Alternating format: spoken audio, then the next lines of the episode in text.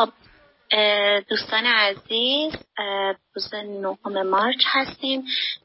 ششمین جلسه از بررسی کتاب حقیقت و روش نوشته گادامر. جلسه قبل رو به دکتر مازیار در مورد به خصوص بحث زیبایی شناسی صحبت کردن و نظریه کانت و نقدی که گادامر در مورد زیبایی شناسی داشته بسیار برای خود من جالب بود و خب این جلسه جلسه ششم هست و ادامه بحث رو در خدمت آقای دکتر مازیار هستیم. به همه عزیزانی که در جلسه حضور دارن خوش آمد میگم و به همه اساتید در خدمتون هستیم. آقای دکتر مازیار بفرمایید.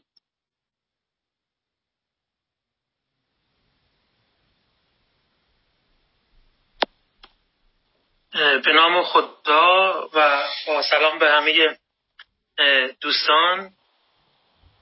امیدوارم که حال همگی خوب باشه و سلامت باشید و امیدوارم باز ارتباطمون کیفیتش خوب باشه و دچار مشکل نشیم. واقعا به لحاظ ارتباط اینترنتی فکر می‌کنم توی روزها و هفته اخیر خیلی دچار مشکلیم. امیدوارم که کیفیت ارتباط مناسب باشه. من سریع میرم سراغ موضوع بحثمون. خب به جایی رسیده بودیم که گادامر داشت بر رویکرد استتیکی به هنر نقدی رو وارد می آورد و در واقع با توصیف رویکرد استتیکی به هنر قصدش اینه که محدودیت های این رویکرد رو برای درک و دریافت هنر برای ما مشخص کنه و به اون غایت اصلی که می‌خواد در این بخش نخست برسه. گفتیم که در این بخش نخست آدامه می‌خواست اشاره کنه که هنر می‌تونه مجرایی برای درک حقیقت باشه. و مانع بزرگ برای رسیدن به این توضیح برای رسیدن به این قایت روی کرد استتیکی به هنر بود. روی کردی که گویی نسبت هنر و حقیقت نسبت هنر و شناخت رو قطع می‌کرد یا آنطور که در این جلسه شاید بهتر خواهیم دید نسبت خاصی بین اینها برقرار می‌کرد که باعث می‌شد هنر از شاهراه درک حقیقت جدا بمونه. البته گادامر چنان که باز توی این جلسه خواهیم دید می‌خواد تاکید کنه که این رویکرد استتیکی به هنر چطور بعد از کان گسترش پیدا می‌کنه و حتی وارد قلمروهای علوم انسانی حوزه‌ای مثل تاریخ نگاری میشه و به اونها هم به اونها هم شکل و رنگی استتیکی میده. حوزه بحثی که امروز داریم باز خیلی وسیع نکات بسیار بسیار زیادی رو کدامر توی همین بخش بهش اشاره می‌کنه. باز ما مجبوریم که خیلی انتخاب کنیم از میان سخنان گادامر و نظمی به بایستش بدیم تا تو این زمان کوتاه بتونیم این بحث رو انجام بدیم. سه تا عنوان کلی داریم. اول بحث قلب یافتن مفهوم نبوغ در زیبایی شناسی بعد کان. بعد مفهوم مهم تجربه زیسته لیبنیس مفهوم تجربه زیسته که به خصوص با دیلتای پیوند می‌خوره. و بعد نگاه به هنر مبتنی بر تجربه همین تجربه زیسته و ناکامی هایی که اون داره که گادامر سعی می‌کنه این توز این بحث رو با توضیح نسبت میان الگوری و سمبل مشخص کنه. بحث خیلی جالبی داره در مورد سمبل و الگوری. در بحث زیبایی شناسی ژنی یا زیبایی شناسی نبوغ بحث تجربه زیسته و بحث جایگاه تمثیل و نماد. اول از نبوغ شروع کنیم. ما گفتیم که توی زیبایی شناسی کانت دو مفهوم ذوق و نبوغ نقش خیلی کلیدی داشتن. البته این دو مفهوم در کل زیبایی شناسی قرن دهم و نوزدهم خیلی اساسی و بیش از کانت اینها نقش محوری پیدا کرده بودند در مباحثی بود. توی نظریه زیبایی شناسانه خودش. ذوق قوه داوری درباره زیباییه دوستان خاطرشون هست که حرف گادامر در مورد کانت این بود که مفاهیمی مثل ذوق مثل حکم مثل کامون سنس نا پیش از کانت یک معنای وسیعتری داشتن به عنوان راههایی به شناخت تلقی می شدن شناخت جمعی شناخت کلی که چندان استدلالی نبودن چندان روشمند و نظاممند نبودن اما شناخت معتبر و مختزی حوزه‌های خاص خودشون داشتن. بعد توضیح میده که کانت انگار در میان دو جهان ایستاده باشه پل گذر بین دو جهان ایستاده باشه. درک می‌کرد که این مفاهیم چنین اهمیتی دارن چنین توانی دارن این راه ها اما کاری که کرد در زیبایی شناسی خودش این بود که اینها را از اون معنای شناختی خودشون خارج کرد. اینها رو محدود کرد به قلمرو زیبایی و هنر. و شعن سوبژکتیو هم بهشون داد. یعنی گفت که اون درک و دریافت جمعی و کلی که ایجاد می‌کنن که کان از آن داشت به اینها مثل خود ذوق. گفت ذوق یک درک و دریافت کلی از زیبایی ایجاد می‌کنه. اما این درک و دریافت سوبژکتیو ذهنیه چیزی در مورد عین به ما نمیگه. چیزی در مورد خودمون نسبت خودمون با جهان به ما میگه. این کار اساسی رو کانت کرد و خصوصا در باب مفهوم ذوق. ذوق قوه ادراکگر سوبژکتیو زیبایی در کانت. نبوغ چیه؟ نبوغ قوه یا مجرای راه ویژگی آفریننده هنر. نبوغ ویژگیه که هنرمند از اون برخورداره. جلسه پیش توضیح دادم که اساس زیبایی شناسی کان خصوصا توی بخش اول تحلیل زیبایی شناختی بر اساس مفهوم ذوق. اونجا می‌خواد بگه که حکم ذوقی چیه و چگونه انجام می‌گیره. و حکم ذوقی موضوعش زیباییه. چه زیبایی طبیعی و چه زیبایی هنری. بعد از اینکه کانت بحث خودش رو در مورد ذوق تموم می‌کنه وارد بحث از هنر میشه. یعنی از بحث از زیبایی که تموم میشه وارد و نتیجه گیری اساسی خودش رو انجام میده وارد بحث از هنر میشه و اونجا احساس می‌کنه که باید مفاهیم جدیدی رو وارد کتاب خودش بکنه و نبوغ از جمله این مفاهیمه. نبوغ اونجا مسئول آفرینش اثر هنری میشه. به این خاطر که اثر هنری یک امر قاعدمند نیست. اثر هنری امر نیست که بشه از مفاهیم اون رو استنتاج کرد. زیبایی اون رو نمیشه بر اساس روش به وجود آورد. بنابراین نیاز هست به فاهمه ببخشید به نبوغ برای اینکه چنین چیزی رو ایجاد کنه. البته بین ذوق و نبوغ تناسبی در کار بود در کانت اولا. ذوق از این جهت توان ادراک زیبایی رو داشت به گمان کان که گویی تناسبی رو میافت بین قوای انسان بین ذهن انسان و طبیعت. یعنی گویی در میافت که گویی در میافت که طبیعت در خور شناخت اوست در خور شناخت اوست و از این هماهنگی بین طبیعت و خودش که توی تصورات زیبایی شناختی به اونها می‌رسید لذت می‌برد و این لذت همون حکم به زیبایی بود که می‌داد. یعنی حکم به زیبایی گویی برآمده از توافق بین انسان و طبیعت بود. و از اون طرف کانت در تعریف نبوغ همونجور که جلسه پیش اشاره کردم این رو وارد کرده بود که طبیعت است.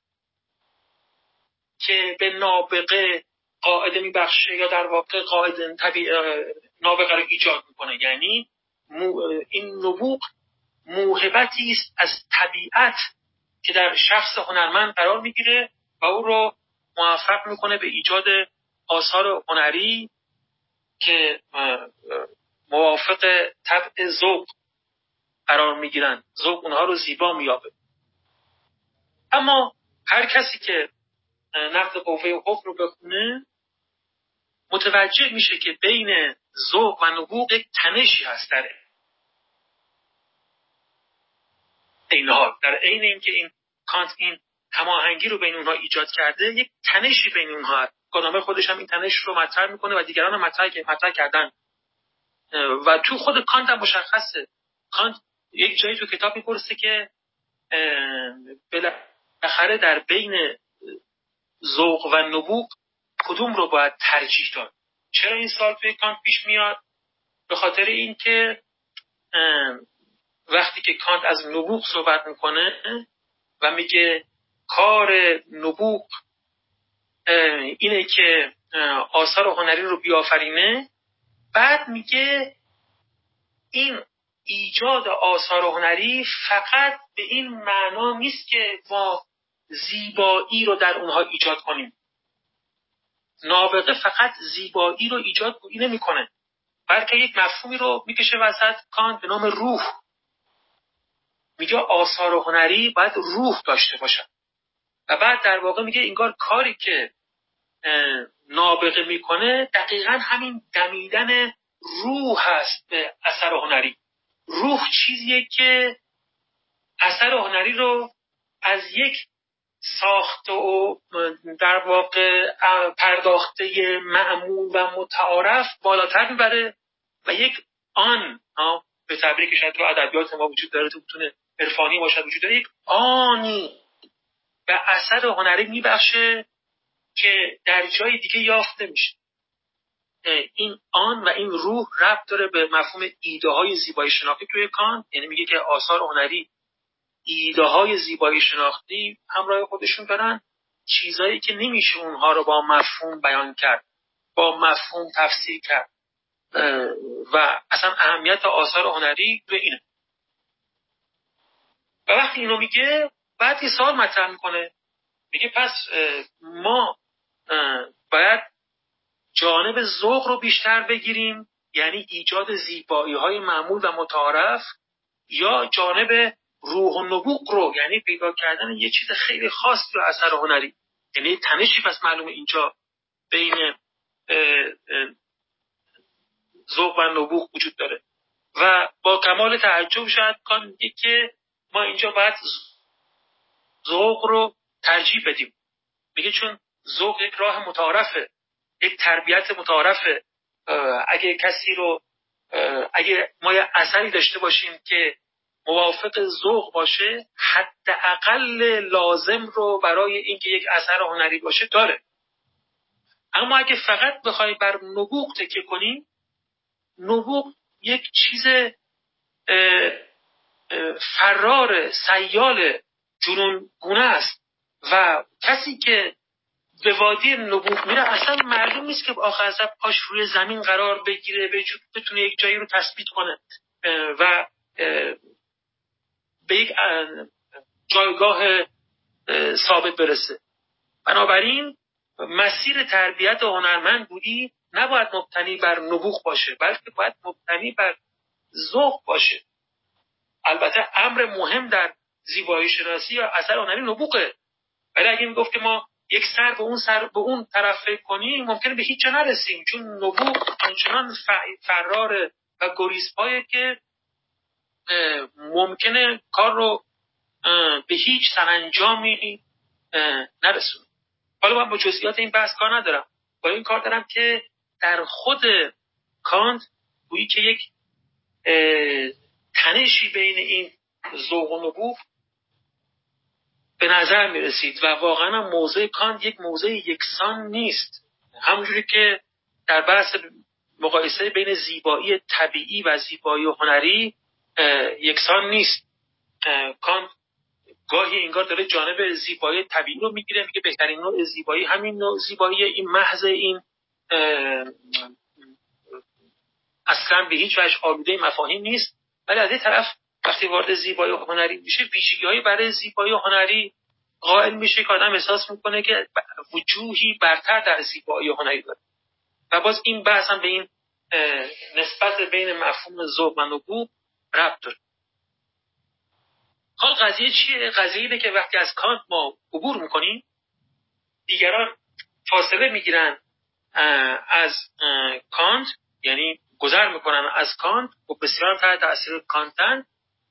دیگه اون مفهوم ذوق رو چندان در خور مباحث مربوط به زیبایی شناسی و فلسفه هنر نمی‌بینن و یک سره جالب مفهوم نبوغ رو می‌گیرن. و خیلی هم جالبه که این تناسب با اون دوره ها و سبک های ادبی و هنری زمانه خودش هم داره. اگه دوستان تاریخ هنر یا تاریخ ادبیات اون دوره رو بدونن میشه گفت ذوق با نوکلاسیسم رایج و حاکم در قرن 17 و 18 هماهنگ و مفهوم نبوغ با هنر رومانتیک با رومانتیسمی که تو غلبه تو قرن 19 هم حاکم میشه سر و کار داره. کسانی مانند شیلر شیلینگ فیشته ته اینا همه کسانی هستن که این زیبایی شناسی ژنی رو گسترش میدن مفهوم نبوغ رو از قرار میدن و به تعبیر کادامر اتفاقی که اینجا میفته اینه که به جای اون منظر زیبای طبیعی زیبا منظر اثر هنری محور قرار می‌گیره. یعنی بس دائر مدار هنر و اثر هنری و نقش اون در تربیت و فرهنگ و اخلاقیات و سیاست و اینها به میاد و خب عرصه عرصه عرصه اثر هنری همچون کان مشخص کرده بود عرصه نبوغ. عرصه نبوغ. نبوغه که می‌تونه اثر هنری ایجاد کنه. و کم کم به تدریج اون مفهوم ذوق میره کنار. و حواستون باشه وقتی میگی مفهوم ذوق میره کنار یعنی همه اون تاریخی که قبل از کانت هم تو مفهوم ذوق بود تو مفهوم حکم بود تو مفهوم کامون سنس بود به معنای یک ادراک جمعی اینا که حالا تو کانت استتیکی شده بود و سوبژکتیو شده بود اینا هم میره کنار و همشون جای خودشون میدن به مفهوم نبوغ. و البته اثر هنری. اصلا زیبایی طبیعی بحثش کم کم کمرنگ میشه و این نسبتی هم می‌دونید که با حاکم شدن جریان ایدالیست داره. هگل در همون سرآغاز دستگفتارهای زیبایی شناسی ضمن اینکه بیان می‌کنه که اصلا استتیک رو امر کافی نمی‌دونه و درستی نمی‌دونه به نکته مهم دیگه هم اشاره می‌کنه. میگه اصلا زیبایی طبیعی چندان موضوع بحث من نیست. من اصلا این رو موضوع در خور تحقیق فلسفی نمی‌دانم. چرا نمی‌دانم؟ میگه چون که خود طبیعت به تعبیر ایدالیست ها خود طبیعت آفریده روحه. خود اون چیزی که میگیم طبیعت و زیبایی طبیعی چیزی جز انعکاس و فرافکنی زیبایی که روح میابه به یک امر بیرونی به نام طبیعت نیست و خود طبیعت هم یک ایده از ایده های روحه درک ایدالیستی از طبیعت طبیعت رو از یک امر عینی تبدیل می‌کنه به یک امر ذهنی آفریده روح. و زیبایی هم که ما به طبیعت نسبت می‌دادیم در واقع انعکاس همون درک زیبایی شناختی بود که از آثار هنری داشتیم. متناسب با این درک ایدئالیستی از طبیعت و از زیبایی طبیعی کلا محور بحث نابغه قرار می‌گیره. و حالا حتما چیزی هم که لازمه اینه که نسبت نابغه و طبیعت هم باید عوض بشه. یعنی که کانت میگفتش که چون برای کانت طبیعت مهم بود بحث زیبایی طبیعی خیلی مهم بود ذوق متناسب با اون خیلی مهم بود تعریف نابغه بر مبنای طبیعت انجام می‌گیره. اما اینجا تعریف طبیعت باید بر مبنای چه انجام بگیره؟ دیگه طبیعت نیست که نابغه رو ایجاد می‌کنه روح هست که نابغه رو ایجاد می‌کنه. جای اون طبیعت روح نشسته در فلسفه بعد کانتی مثلا در فلسفه ایدالیسی در فلسفه هگل و روح نابغه رو ایجاد می‌کنه. بنابراین نابغه روح رو در مقابل روح قرار میده در اثر هنری وقتی ایجاد زیبایی می‌کنه روح رو در مقابل روح قرار میده. انسان در اثر هنری با خودش مواجه میشه با ذهنیت عینیت یافته خودش مواجه میشه و اون رو درک می‌کنه. کدامه توضیح میده که در این حال این مفهوم هگلی روح که می‌تونست خیلی مهم باشه می‌تونست خیلی کلیت داشته باشه چون که می‌دونیم که هگل این روح رو در میان میاره و اثر هنری رو عینیت یافتن روح محسوس شدن روح تلقی می‌کنه و اصلا معنای زیبایی رو همین می‌دونه. معنای زیبایی رو این می‌دونه که روح خودش رو در امر محسوس آشکار کنه یعنی محتوای خودش رو در اثر در اثر پستانی و هنری خودش رو آشکار کنه. و این روح رو در کنار دین یعنی امر هنری رو به این ترتیب در کنار هر سه در کنار دین و فلسفه می‌ذاره که هر سه تجلیات روحن. یعنی یک همراهی و نزدیکی در این روح بین هنر و فلسفه وجود داره بین هنر و شناخت وجود داره. یک گردش شناختی اینجا توی فلسفه هگل وجود داره در باب زیبایی و هنر. اما میگه قرن 19 هم به تدریج هگل رو هم گذاشت کنار. یعنی این انگار یک میان پرده بود که سریع رفت کنار. مطابق زائقه قرن 19 هم نبود. و به جای اون چی رو آوردن؟ انگار یک بازگشت کانتی کردن. دوباره کانت رو میگه احیا کردن بعد از هگل. ولی خب اون مفهوم طبیعت رفته بود کنار. جاش چی رو آوردن؟ جاش مفهوم زندگی رو آوردن. مفهوم زندگی رو آوردن. یعنی نابغه نابغه حیات خودش رو از این زندگی می‌گیره. و اینجا گادامر توضیح میده که به این ترتیب یک کلیتی پیدا می‌کنه. هم مفهوم نابغه دیگه فقط هنرمند نابغه نیست. و هم این معنای زندگی معنای قابل توجه وارد قلمروهای خاصی میشه. و از همینجا به تعبیر گادامر مفهوم تجربه زیسته سر برمیاره یعنی وقتی که نابغه نسبت خاصی با زندگی پیدا می‌کنه چیزی که ارائه میده نابغه درک خاصی از زندگی که به شیوه های دیگه بیان پذیر نیست کادامه میگه این راه میده به مفهوم تجربه زیسته. و بابی رو توی کتاب باز می‌کنه در توضیح تجربه زیسته ار لیبنس که ترجمهش هم سخته به فارسی ما این رو هم تجربه زندگی تجربه ترجمه می‌کنیم. معنای درستی هم هست ولی معانی دیگه تاریخی هم همراه این واژه است. آدم اشاره می‌کنه اصلا یه نکته جالب در مورد این واژه اینه که این واژه اصولا تو قرن 19 هم پدید میاد. یعنی اصلا قبلش چنین واژه‌ای وجود نداشت. مشتقات دیگهش و اصل ریشش به کار گرفته می‌شد. اونم کم و بیش. اما خود این واژه چندان به کار گرفته نمی‌شد. یعنی تقریبا میگه اصلا به کار گرفته نمی‌شد. تازه تو قرن 19 و تازه میگه تو قرن دهه ششم و هفتم این قرن هست که اهمیت جدی پیدا می‌کنه. چرا اهمیت جدی پیدا می‌کنه؟ میگه دقیقا اهمیت یافت این واژه می‌دونید که برآمده از واژه لیبن یعنی همون زندگیه. نسبت کاملا جدی با مفهوم حیات داره. و میگه اهمیت خودش رو از منشأ رمانتیکی خودش می‌گیره. یعنی جایی که جریان رومانتیسیسم در مخالفت با عقل گرایی روشنگری از زندگی در مقابل عقل دفاع می‌کرد. می‌گفت این عقل داره زندگی رو تکه و پاره می‌کنه. جانمندی زندگی رو ازش می‌گیره اون رو تبدیل می‌کنه به یک امر مفهومی و سرد و بیجان.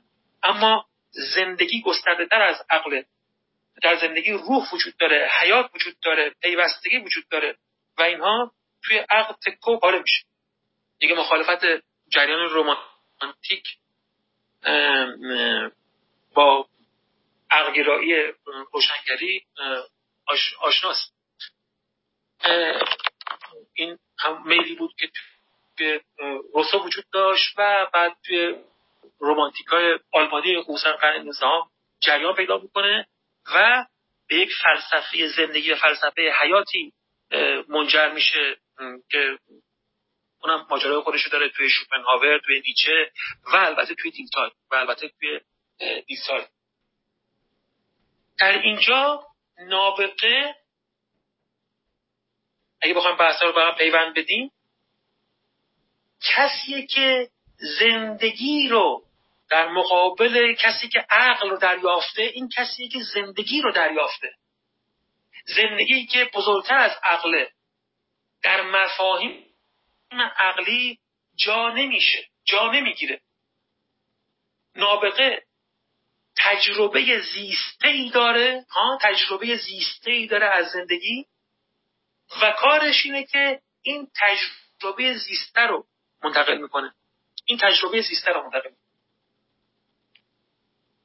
گادامر اشاره می‌کنه که این مفهوم تجربه زیسته رو اون کسی که بیش از همه گسترش میده دیلتای ما می‌دونیم که مفهوم بسیار بسیار محوری فلسفه دیلتای این تجربه زیسته و دوستان اون بحث اول ما رو خاطرشون باشه می‌دونن که دیلتای کسی بود که از استقلال علوم انسانی در مقابل علوم طبیعی دفاع می‌کرد. اما دقیقا گادامر می‌خواد اینجا به چی اشاره کنه؟ همونطور که کانت قوه ذوق و کامانسنس و حکم و اینا رو همه رو آورد و استتیکی کرد یعنی گویی پیوند اینها رو از شناخت جدا کرد. گرچه این معناش این نبود که اونها رو به یک امر فرمال صرف محدود کنه کان نمی‌گفت که زیبایی فقط یک لذت تجربیه. می‌گفت توی زیبایی و توی آثار هنری ایده های زیبایی شناسانه هستند می‌گفت تو اینها چیزایی هستند که ما نمی‌تونیم اونا رو مفهوم سازی کنیم. گویی ورای عقل میرن. ورای عقل میرن. گادامر میگه توی این مفهوم تجربه زیسته دیلتای این امر بازیابی شد. یعنی تجربه زیسته هم امری هست که تجربه زیسته اصلا چیه؟ تجربه زیسته تجربه واقعی انسان. تجربه واقعی انسان یعنی در مقابل مفهوم تجربه توی سنت پوزیتیویستی که تجربه رو یک امر مثل یک انگار یک فریم عکس شما برداشته باشید در جهان خارج انگار دوربین عکاسی باشید. اگه مثلا تجربه دیداری ما ازش صحبت کنیم انگار یه فریم عکسی شما جهان خارج رو توی یک فریم گنجوندین یک امر بیرونی وجود داره یک امر درونی وجود داره به نام این فریم عکاسی نگاتیو عکاسی با فریماش و این جهان رو ما توی این تک تصویر تک تصویر دقت توی این تک تصویر گنجوندیم اما ایلتای گفت تجربه انسانی اینجوری نیست. یک تک فریم یک برداشت منعزل و یک یک یک تک تنها مانده ها از واقعیت نیست. من وقتی یک درخت رو تجربه می‌کنم یک منظره رو دارم الان تجربه می‌کنم دارم می‌بینم این تجربه مثل اون یک فریم عکس نیست که شما از این منظره برداشته باشید. من با تمام وجودم من با پیوستگیم با کل زندگیم این منظره رو تجربه می‌کنم. یعنی در تجربه ای که من الان از این منظره دارم تمام زندگی من از طفولیتم تا نوجوانیم تا جوانیم تا هر چه آموختم تا همه ارتباطاتم اونجا وجود داره و این تجربه ارتباط داره با هر آنچه که بعد از این هم اتفاق میفته تجربه یک امر پیوسته است. یک روده مثل یک رود سیال جریان داره. تکه تکهش نمیشه. تجربه انسانی تجربه زیسته است. تمام ویژگی های عاطفی ما وجودی ما تاریخی ما روابطمون با دیگران توی این تجربه هست. نکته اینجا چیه؟ نکته اینه که توی این تجربه زیسته توی این تجربه زیسته که به این شکله یا تجربه زیسته ای که ما به این شکل داریم از جهان یا از اون بهرهمندیم درک و دریافتی از جهان وجود داره. که درک و دریافت صرفا اقلانی و شناختی و مفهومی از جهان نیست بلکه یک کلیتیه که به راحتی مفهوم پذیر نمیشه. به راحتی از طریق مفاهیم انتقال داده نمیشه. من تجربه ای از جهان دارم آه که اینو فقط توی مفاهیم نمی‌تونم بگم. اینجا اون فلسفه اکسپرسیونیستی دیلتای در میان میاد. می‌بینی که باز یه مفهوم خیلی محوری اندیشه دیلتای مفهوم بیان مفهوم expression اکسپرسیونه میگه در واقع این این تجربه زیسته که اینقدر عمیقه اینقدر غنیه فراتر از مفهوم و عقل میره بیان میشه. بیان میشه در افعال و آثاری که شخص صاحب تجربه حالا هر نویسنده باشه هنرمند باشه هر کی باشه اون رو ایجاد می‌کنه و کار هرمنوتیکی که مخاطب باید بکنه اینه که از طریق این بیان آن تجربه زیسته رو بازسازی کنه در بیابه. یعنی گویی اینجا خب این با دوستانی که شاید آشناتر باشن با نظریه هنر می‌دونن که اینجا بحث بیان در میونه یعنی چیزی که گفته میشه که یک یک چیزی رو فردی درک و دریافت می‌کنه یک چیزی که کاملا مفهوم پذیر نیست اون رو بیان می‌کنه مثلا در اثر هنری یا در نوشته یا هر چیز دیگه ای و بعد مخاطبی که اون بیان رو درک می‌کنه همه اون عواطف و احساسات و مفاهیم و غیر اونها رو از طریق این بیان در میابه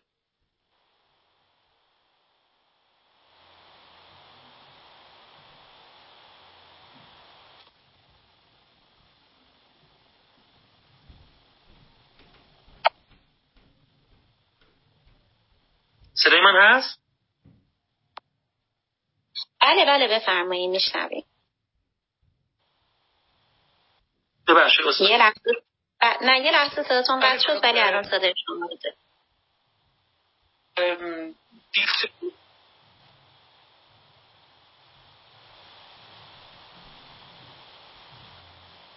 بله بله.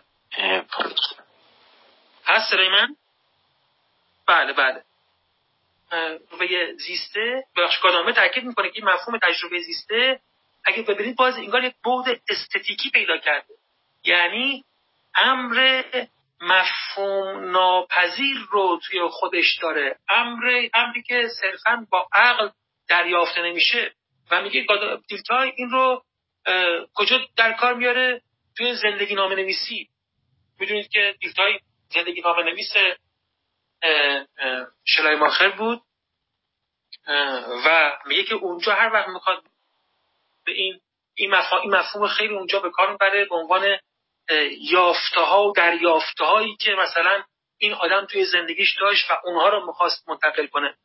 و بعد همین رو گسترش میده به عرصه تاریخ. یعنی تاریخ یک جایی که توش تجربه های زیسته افراد اتفاق میفته و ما باید این تجربه های زیسته رو درک کنیم. از آثار هنری از آثار تاریخی از نوشته های تاریخی چنین چیزی رو باید درک کنیم. چیزی که مربوط به یک درونیات درونیات یک فرد درونیات یک دوره تاریخی خاصه و تحت این تجربه خاص خاص منتقل میشه و آورده میشه و اینه که باید بازسازی بشه. کدامر اشاره می‌کنه که این مفهوم به این شکل گسترش خیلی زیاد دیگه ای داره. مثلا تو هوسرن ما همین شاهدیم. باز می‌تونید که هوسرن به خاطر اینکه راه خودش رو از علوم پوزیتیویستی جدا کنه که خیلی با اونها مخالف بود و بتونه درک و شناخت جدی از انسان ایجاد کنه روی این مفهوم تجربه تجربه آگاهی البته این بار تاکید کرد و دقیقا توی این تجربه آگاهی تاکیدی که داشت این که این تجربه آگاهی رو به گونه ای گرانبار کنه به گونه ای غنی کنه که از اون تجربه علمی متعارف جدا باشه. همین بحث رو گادابه گسترش میده میگه که ما می‌بینیم که توی بکسون هست توی زیمل هست خیلی جالبه اینجا بحثی که اینجا مطرح کنه و توی همین تاکید می‌کنه که اینا می‌خوان اون داده و بنیاد می رو توی بکسون توی زیمل توی خود گیلتای بر نوعی مفهوم تجربه قرار بدن که این دادگی فراهم می‌کنه اطلاعاتی فراهم, فراهم می‌کنه که از اون نوع دادگی که توی علوم طبیعی داری متفاوته اون تجربه خونسا اینا متفاوته. اما به این در واقع به این تجربه خاص خودشون یک بود استتیکی میدن. یعنی بودی که چندان فهم پذیر نیست چندان شناخت پذیر نیست. و برای همین گویی که باز در عین که می‌خوان تاکید کنن که شناختی اینجا انتقال پیدا می‌کنه بعض شناخت اینجا مطرحه ولی این شناخت رو در یک عرصه قرار میدن که عملا راه حقیقت رو مسدود می‌کنه. یعنی عملا راهی به حقیقت نیست. باز حقیقت راه شناخت حقیقت به طور معمول و متعارفش همون راه علم همون راه اون دانش های معمول و متعارفه. این یه چیز خاصه یه چیزی که مفهوم پذیر نیست. و حتی توی علوم تاریخی مثلا بازسازی یک ذهنیت فردیه. یعنی من می‌خوام این, این درک حقیقت نیست.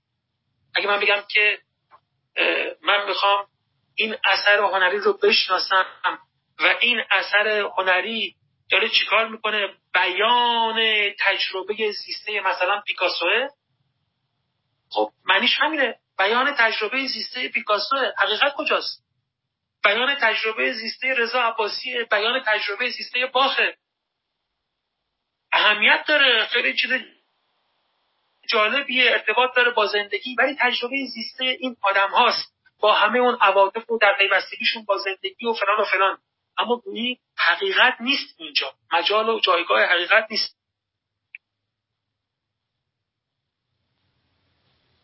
دقیقا همینجاست که کادامه میگه که مفهوم هنر تجربه لیبنس کونست به میون میاد. یعنی که هنر این گونه درک میشه که قرار هنر تجربی زیسته باشه. هنری باشه که حرف نزنه. دقت کنید به اینجا. هنری که حرف نزنه محتوایی رو ارائه نده. مفهومی رو ارائه نده چیزی که کانت هم باش مخالف بود احتمالا. بلکه تجربه ای رو منتقل کنه. گرچه این تجربه تجربه خیلی مهمی ها و ارزش گذاری خاصی هم روش میشه. من اینجا بگم که گادامر قصدش از بیان اینا تخته اینا نیست. نمی‌خواد بگه همه اینا اشکال دارن و همه اینا ای و ما اصلا هیچ وجه مثبت تو اینا نیست. بخواد توجه بده به اون ظرافت ها و ریزکاری ها و دو, پهلو، دو پهلویی هایی که اینجا هست. از یک بچ خیلی مهم من دارم میگم حقیقتی انتقال داده میشه. ولی در این حال از اون طرف تأکیدی بر این دارن که این حقیقت مفهومی نیست محتوای خاصی نیست و همین رابطه اینا رو با حقیقت گویی مبهم می‌کنه. و میگه اینجا اون نظریه هنر تجربه وجود میاد که کار هنر رو فقط انتقال یک نوع تجربه خاصی می‌دونه و مواجهه درست با هنر رو هم همین می‌دونه. مواجهه درست با هنر رو این می‌دونه که شما اون تجربه صاحب اثر رو احتمالا دا تجربه ای که قصد انتقالش توی اثر هنری بوده رو تو خودتون زندگی کنید خودتون رو در حال و فضای اثر هنری قرار بدین تا بهرهمند از اون تجربه بشین تجربه ای که یک چیز غیر مفهومی رو اولا اولا می‌خواد برای شما بگه. کدومه اشاره می‌کنه که خب این درک خیلی جدیدی از هنر بود. به مورخین و نظریه پردازان اشاره می‌کنه که نشون دادن که تا قبل از قرن هجدهم مردم از و عموم نخبگان عموم مردم از آثار هنری چنین درکی نداشتن. آثار هنری فقط برای این ایجاد نمی شدن که به تجربه خاصی در مخاطبان خودشون منجر بشن. که این همون چیزی که بهش میگیم درک استتیکی از هنر همون چیزی که گاهی میگن که مفهوم هنرهای زیباست. چیزی که جدیده. ما قرن هجدهم به بعد ما قبلش چنین هنری نداشتیم.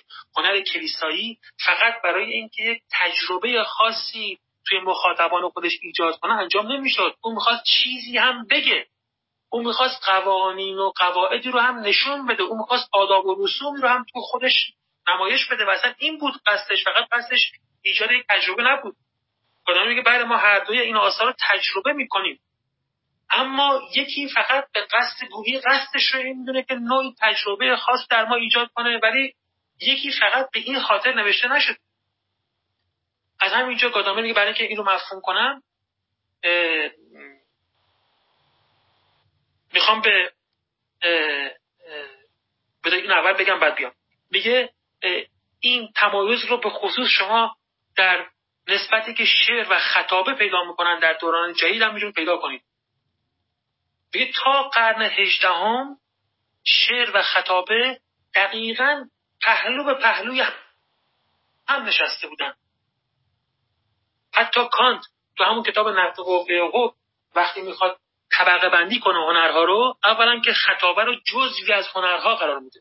جز از هنرهای زیبا. دقیقا کار منظورش هنرهای زیباست. هنرهایی که دیگه از فن و صناعت و کار مکانیکی و اینا جدان قرار هنر هنر زیبا باشن. هم که در خدمت چیز دیگری نیست. هنر زیباست. هنر آزاده. ولی تو همون تقسیم بندیش خطابه رو میاره.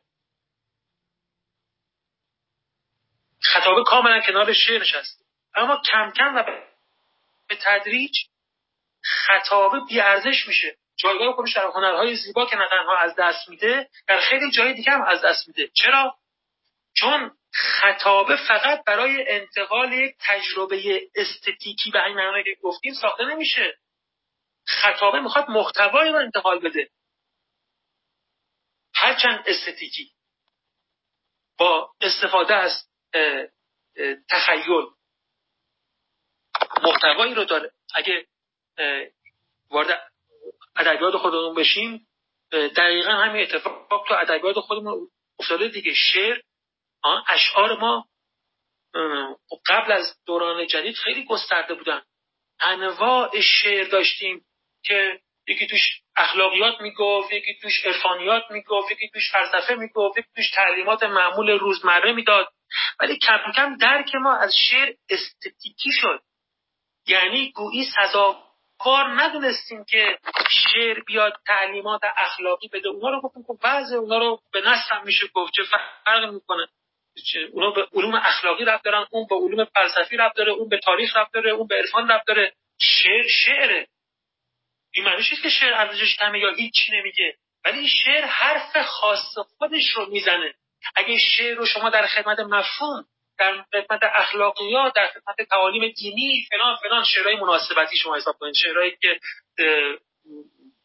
در متن و ستایش و امثال اینا گفته میشه همینا کم کم از ادبیات معاصر تو فرهنگ خودمون رفت کنار. دقیقا به خاطر درک استیکی شعر به خاطر اینکه انتظار داریم شعر یک تجربه خاصی رو به ما انتقال بده. کانت به گانامر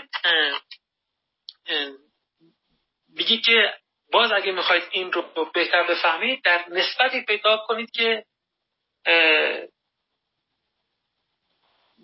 نماد و تمثیل توی دو قرن اخیر پیدا کردن در فضای تفکر ما. نماد همون سیمبل منظورشه و از نماد همون سیمبل رو مراد می‌کنه و از تمثیل الگوری رو. می‌دونید که بین سمبل و الگوری تفاوتی از کالا بیشتر توضیح بدم. میگه شما حساب کنید که میگه اولا ببینید که این جدایی که این دوگانگی که بین سمبل و الگوری توی این دو قرن اخیر اینقدر برش تاکید میشه هیچ وقت در تاریخ مطرح نبوده. ما توی این دو قرن اخیره که اینقدر و واقعا هم رومانتیکا بودن که این تمایز رو خیلی برش تاکید کردن که بین سمبل و الگوری تفاوت خیلی جدی است و تو این تفاوت کم کم الگوری اهمیت خودش رو از دست داد و سمبل هرچه بیشتر اهمیت پیدا کرد. چی از این سمبل و الگوری؟ خب هر دو اینا به قول گادامه در این امر مشترکن که چیزی که می‌خوام بگن مخالف با اون چیزیه که هستن و نشون میدن. توی تمثیل ما مثلا یه قصه میگیم فرض کنید که مثل داستانه که تو ادبیات ما خیلی زیاده مثلا در مورد داستان جانوران یک سگی میره کنار نمی‌دونم یک گرگی یه اسبی میره کنار یه چیزی یه داستانی مثلا مربوط به روابط میان جانوران ولی در واقع یک تمثیله. تمثیلی از یک داستان و یک واقعیت اخلاقی چیزی که نفوذ تو متون اخلاقی ما تو متون عرفانی ما حتی تو متون فلسفی ما به وجود داره. الگوریایی که یک قصه رو میگن که این گویی قصد و منظورشون اون چیزی که می‌خوان بگن نیست منظور دیگه ای دارن. اما اونو در یک روایت تمثیلی سمبل هم همینه. سمبل چیزی هست ورای اون چیزی که نشون میده. اما اینا تفاوت دارن با هم. الگوری آدمی که اصولا اصلا خواستگاهش جایگاه پیدایشش علوم بلاغی و ادبی و زبانی بوده. یعنی شما توی متون ادبی و اینا تمثیل درست می‌کردید و قصدش هم دقیقا این بوده که یک چیز دیگه ای رو بگه به شکلی که معنادار باشه. یعنی یک امر معنادار دیگه ای رو میگه که قابل تفسیره. ما تمثیل رو تفسیر می‌کنیم. مثلا میگیم تو این قصه نمی‌دونم اون روباه نماد حرس اون یکی نماد طمع اون یکی مثلا نماد قناعت ترجمه می‌کنیم. الگوری رو ترجمه می‌کنیم به یک واقعیت اخلاقی و دینی همون کاری که مثلا همه ما در مورد داستانهای مصنوی انجام میدیم. یا مفسران مصنوی عموما انجام میدن. در, در مواجهه با داستانهای عطار مثلا انجام میدن. در مواجهه با داستانهای کلیل و دمنه انجام میدن. تفسیر می‌کنیم. تفسیر زبانی هم می‌کنیم. یعنی کاملا اون مفاهیم رو تبدیل می‌کنیم به مفاهیم دیگه و این رو هم کاملا ممکن می‌دونیم و حتی گاهی خود گوینده و سراینده و اینا همین کار کرده. مولانا خودش داستانی رو میگه. تمثیلی و خودش هم تمثیل ها رو باز می‌کنه. میگه این چی بود این چی بود این چی بود. سمبل این شکلی نیست. سمبل اصلا خیلی زبانی نیست. سمبل یک امر عموما یعنی باز تو خواستگاهش رو تاکید باز تو خواستگاهش یک امر حسی بوده یک امر محسوسی بوده که این توان ارجاع به چیز دیگه ای رو داشته. توان ارجاع به چیز دیگه رو داشته اما نه چیزی که کاملا تفسیر پذیر باشه کاملا مفهومی باشه. ما مثلا فرض کنید پرچم. پرچم یک سمبل دیگه. پرچم کشور یک سمبل. این سمبل به ما چیزی میگه. ما رو با هم متحد می‌کنه حتی. احساساتی رو در ما برمیانگیزه. همه ما هم اینو می‌فهمیم. و می‌دونیم که این پرچم چیزی بیش از پرچمه. یعنی فقط یه پارچه ای که تا رنگ توش باشه و یه نماد مثلا اینا, اینا که توش نیست. یه چیزی بیش از اینه. اما چیزی نیست که مثلا ما الان بیایم تفسیرش رو برای هم دیگه مطرح کنیم بگیم این, این رو می‌خواد بگه. ولی یک امر نمادینه. اگه در میدان جنگ باشیم و یه کسی در یک بحبوهای اون وضعیت خطرناک پرچمی رو بیاره بالا و به چرخونه ما همه چیزی می‌فهمیم اونجا. چیزی حتی ممکنه بسیار خطیر و مهمی رو بفهمیم. اما این اصلا نیاز به تفسیر نداره ترجمهش نمی‌کنه. کدامه میگه که این سمبل و الگوری یک امر مشترکی و یک زمینه مشترکی که داشتن این بود که هر دو خصوصا در امور دینی خیلی به کار می‌رفتن. یعنی توی دین ما خیلی ویچ امور سمبولیک داریم و خیلی هم امور الگوریک داریم. یعنی مثلا توی متون دینی پر از داستانهایی که ما فکر می‌کنیم اونا الگوریکن تفسیرشون می‌کنیم و خیلی از چیزهای نمادین داریم. مثلا مهر تصویر یا صلیب یا زریح یا خیلی از این چیزها رنگایی که استفاده می‌کنیم اینا وجود سمبولیک برای ما دارن. فرق الگوری و سمبل این بوده که چی؟ یعنی گویی که گویی که این بوده که اون یک معنای تفسیر پذیر رو ارائه میده و اون به چیزی دلالت می‌کنه اما نه تفسیر پذیر نه تفسیر پذیر میگه که این ویژگی خاص سمبل لازمش این بوده که به یک متافیزیک خاصی هم برای این سمبل قائل باشیم. یعنی خب چجوری سمبل می‌تونه این کارو بکنه؟ سمبل با قرارداد این کارو نمی‌کنه. سمبل کادامه میگه خصوصا تو اون زمینه دینی خودش به خاطر اون پیوند متافیزیکی و نظریه متافیزیکی که در مورد نسبت امر ظاهر و امر باطن غیب و شهود نمی‌دونم امر محسوس و غیر محسوس وجود داشت این کار انجام کرد. یعنی پیوند واقعی دیده می‌شد در جهان بین عالم غیب و عالم شهادت. و سمبل اون وقت می‌تونست این ارتباط رو برقرار کنه. سمبل یک واقعیت وجود شناختی خاصی بود که انگار این دو عالم غیب و شهادت درش متصل بودن. درش متصل بودن. درش اتفاق داشتن. بنابراین سمبل حقیقتی رو که می‌خواست بهش اشاره کنه با خودش می آورد متحقق می‌کرد. الگوری به حقیقتی که می‌خواست بگه اشاره می‌کرد. اون رو می‌گفت. سمبل اون رو ایجاد می‌کرد. اون رو با خودش می آورد الگوری بهش اشاره می‌کرد.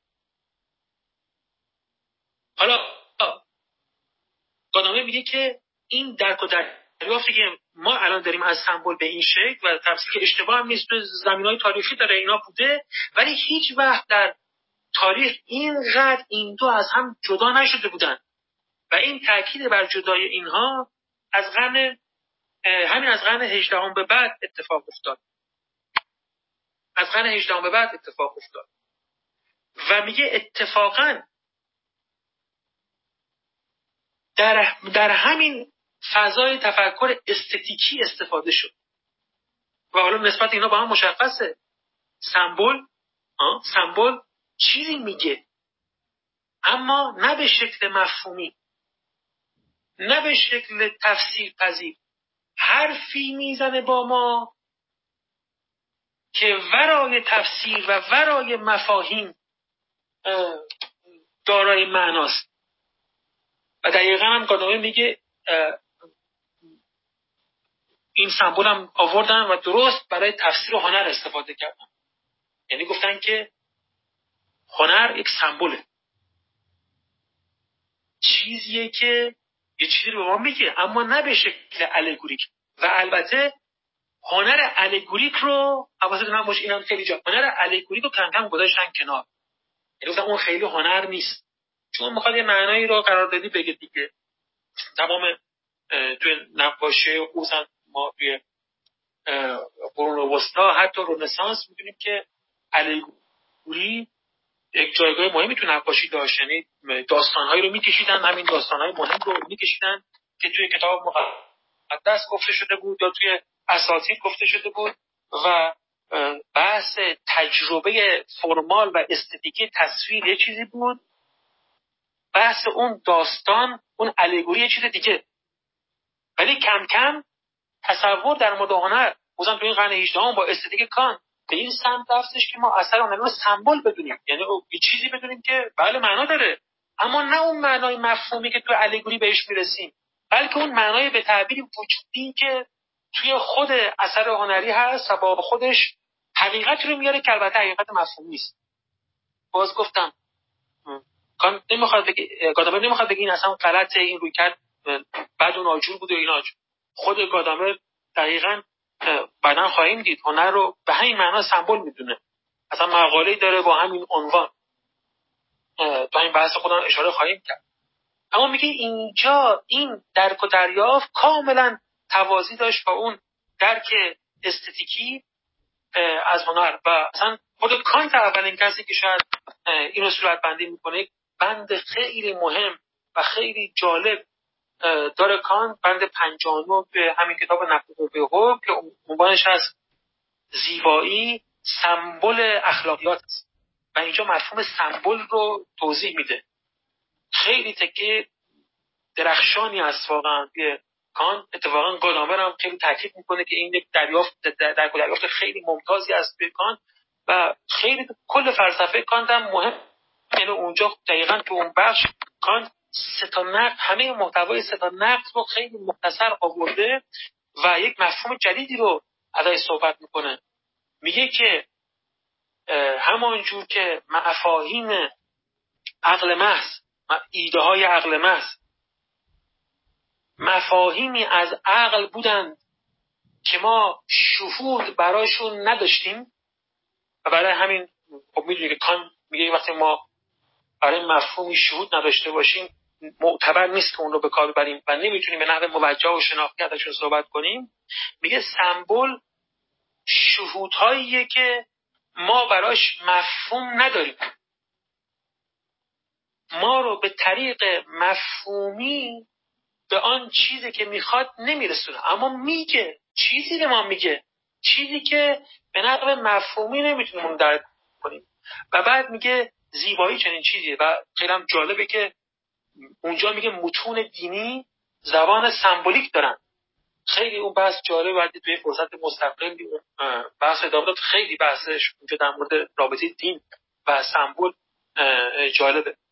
ولی به حال قضیه اینه که کانت اونجا این سمبل رو برای هنر به کار می‌بره و میگه یک امریه که امر هنری یک امر سمبولیکه و بعد گادامر توضیح میده که چجوری توی قرن 19 هم این درک و دریافت از سمبل بودن هنر گسترش پیدا می‌کنه و دقیقا در چارچوب یک فهم استتیکی فرمالیستی از هنر پیش میره. یعنی چیزی که بر ضد الگوریه.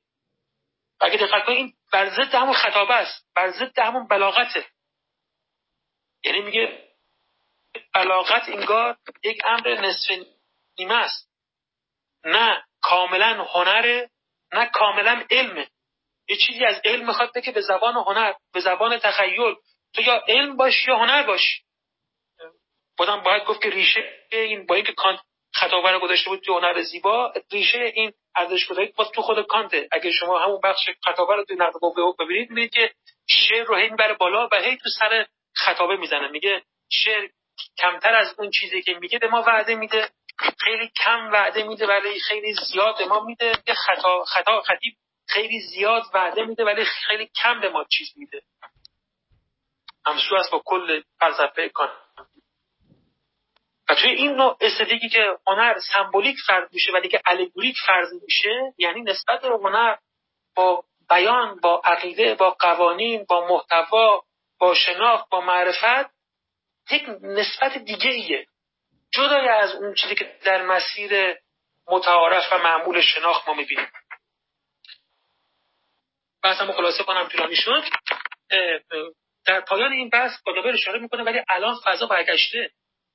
میگه الان شما می‌بینید که الگوری اصلا اسم این فصل هست بازیابی الگوریک بازیابی محدودیت های عنوان این فصل محدودیت های هنر تجربه لیبنس پوست و بازیابی الگوریک میگه الان فضا عوض شده الان دوباره بیان الگوریک تو هنرها اهمیت یافته. حتی ما بازگشت الان که داره کان میگه یعنی در نیمه دوم قرن بیستم که ما می‌دونیم اون رویکرد محض فرمال و استتیکی از هنر داشت کم کم کنار می‌رفت. نگاه به تاریخ هنر داشت عوض می‌شد و بحث محتوا بحث انتقال محتوا تفسیر تصویر و نقاشی از این جهت خیلی اهمیت پیدا کرده بود. حتی گادامر اشاره بکنیم بازگشتی که به تصاویر باروک نقاشی های باروک هنر باروک داره میشه نشان دهنده اینه. و میگه الان ما توی فضایی هستیم که گویی اون نوع بیان رو برای هنر کافی نمی‌دونیم. و اون رو مشخصه یک دوره خاص فکر خاص می‌دونیم الگوری دوباره برگشته دوباره می‌خوایم که هنر چیزی هم بگه. گویی این نشون میده که امر غلطی امر ناتمامی اینجور بگم درست درستره. امر ناتمامی در اون دریافت سمبولیک از هنر بود. ولی در این حال شما توجه کنید که این امر سمبولیک با اون مفهوم تجربه زیسته با اون مفهوم استتیکی کانتی چه تشابهی با هم دارن. یعنی تو همهشون ما داریم سخن از درک و دریافت های میگیم انتقال شناختی میگیم که غیر مفهومیه. یعنی برای اینجوری نیستش که قلم روی شناخت رو به علم منحصر کرده باشیم. اما گویی از دو نوع شناخت داریم صحبت می‌کنیم. شناختی که دقیقا شناخت نیست و اون راه های متعارف شناخت رو نمیره یا به اون گناه متعارف شناخت مطرح نمیشه. بنابراین استتیکی و سوبژکتیو میمونه. حتی وقتی تاریخ نگاری میه حتی وقتی می‌خواید زندگی نامه بنویسید. هر وقت حتی وقتی می‌خواید یک هنرمند رو بشناسید یک ادیب رو بشناسید. چون این درک و شناخت یعنی درک جهان فردی او یا جهان زندگی او. خب این چرا به حقیقت داره؟ من صفویان رو بشناسم ولی از قصدم از این شناخت خود صفویان باشه. خب که چی بشه؟ حقیقت ها هگل هگل وقتی می‌گفت یک دوره تاریخی رو می‌شناسیم می‌گفت روح رو می‌شناسیم. و روح یعنی حقیقت. این درک و دریافت در اون برداشت استتیکی از حقیقت در اون و دریافت مبتنی بر تجربه زیسته از حقیقت و در اون دریافت سیمبولیک سمبولیک از هنر و ادبیات گویی به حاشیه میره. و به یک شکل دیگه ای پیدا می‌کنه. گرچه گرچه گادامر میگه اینا اینا حرفای مهمی بودن. اینا حرفای اصلا نیستن که بوده رو دست کم بگیریم. خیلی اهمیت دارن. اتفاقا تو بحث خود منم مهم هستن من خود گادامرم وقتی فلسفه هنرش باز می‌کنه از اینا استفاده می‌کنه. اما توجه ما رو به این جلب می‌کنه که چه بود استتیکی و سوبژکتیوی پیدا کرده. این نوع بیانی که از ایده های استتیکی کان از مفهوم نبوغ کان میاد به تجربه زیسته سرویس می‌کنه. و به درک معاصر یا مدرن از مفهوم سمبل و کنار نهادن الگوری یا خطابه یا امور نظیر این جهان. ببخشید بحثم باز کمی طولانی شد. همینجا بحثم خواهد سپاسگزارم. بسیار هم سر وقت و ممنونم. بسیار جالب بود. خب از دوستانی که ابتدا در میز حضور دارند خواهش کنیم که اگه نظری دارن بیان کنن. آقای دکتر کمالی اگه نقطه نظری یا مطلبی رو می‌خواین در حال پرسش بفرمایید یا مطلبی رو اضافه بفرمایید میشنوید اولا از سرکار خیلی تشکر می‌کنم که اسم من رو فرمودید. و از جناب آقای دکتر مازیار عزیز برای بیانشون من یه پرسش مطرح می‌کنم. اگه صلاح دونستن الان در نظر بگیرم اگر نه برای وقت دیگری. و اون پیوندی است که در اندیشه کانت میان زیبایی شناسی یا استتیک و قایت وجود داره. و پرسشم این است که نزد گادامر جایگاه قایت انگاری کجاست؟ تلئولوژی با توجه به اینکه در اندیشه متأخر قدری مفهوم تلئولوژی کمرنگ شده. یک سال دیگر یا اینطور به نظر میاد؟ یک سال دیگر هم دارم درباره هنر که راجع به چیزی هست یا نه. درباره هنر مینیاتور می‌توان گفت که مثل هنر کلیسایی راجع به چیزی است. امری رو از طریق تشبیه یا میمسیس بیان می‌کنه. اما هنر هندسی که در مثلا در معماری اسلامی یا اسلیمی یا ایرانی می‌بینیم اون چطور؟ اون راجع به چیست؟ و اون در این تئوری زیبایی شناسی کجا قرار می‌گیره؟ خیلی تشکر می‌کنم. سلامت باشید. خیلی ممنون دکتر کمالی عزیز. هر دو سال مدفکن هستن. و زن البته. بله اون کانت قبلا هم اشاره کردیم که این نقد قوه و حکم دو بخش داره.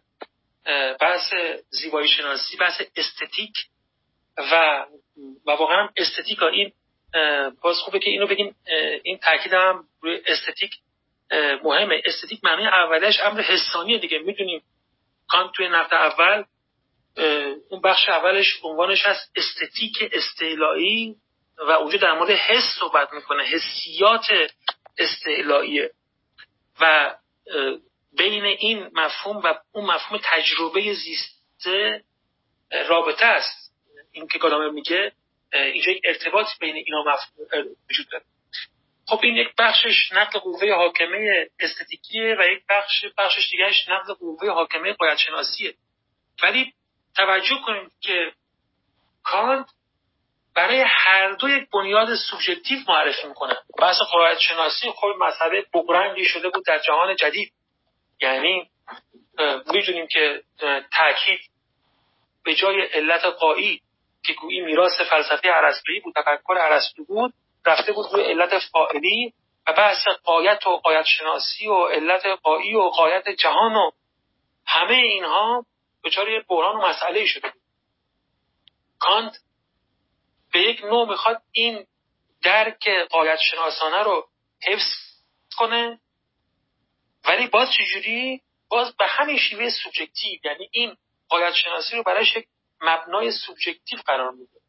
گادامر همینجا تاکید می‌کنه که توی همین بحث استتیکی کان این این مبنا وجود داره. حتی بعدا وقتی میایم توی دیلتای دقیقا وقتی او تجربه زیسته رو به یک کلیت و تمامیت رفت میده باز اینجا تلئولوژیکال می‌بینه. یعنی تجربه زیسته ما رو در یک چارچوب مفهومی کلی می‌بینه که اونجا باید حرکت کنه. اما همه اینا باز از دیدگاه گادامر نمی‌تونن به اون مقصدی که می‌خوان برسن چون سوبژکتیویته اینجا غالبه. چون در واقع اینا قایت شناسی رو به اون معنای حقیقیش در کار نمیاد در مورد پرسش دومتونم که پرسش مهمیه اینه که اولا که خب خود کانت اون جلسه پیش اشاره کردم اونجا از زیبایی آزاد و زیبایی وابسته صحبت می‌کنه. زیبایی آزاد جایی که آیا هیچ مفهومی در میان نیست یا اثر یا شکلش طراحیش ایجادش وابسته به مفهومی نیست یا ارزیابیش و هنرهای غیر وابسته. و جز اون هنرهای وابسته. و جز اون هنرهای وابسته مثالی که مثالهایی که می‌زنه از جمله همین نقوش تزئینی حالا یا اسلیمی یا عربسک یا امثال اینا اینا دقیقا واجهشون میاره. میگه اینا من دقیقا دارم از اینا صحبت می‌کنم. اینکه این نقوش تزئینی دقیقا مفهوم ندارن میراث این نوع تفکر بود که تو این دوره بود و خیلی هم گسترش پیدا کرد. و, و می‌دونید که یک اینا رو به معنا هنر هم به همین خاطر نمی‌دونستن. یعنی توی درک هنری مدرن توی هنرهای زیبا این نقوش تزئینی نقوش دکوراتیو جایگاه خیلی پایینی داشتن. و اون هنر محاکاتی اون هنر محاکاتی اتفاقا به دلایلی که حالا باید بحثش مفصل بکنیم برتر بود.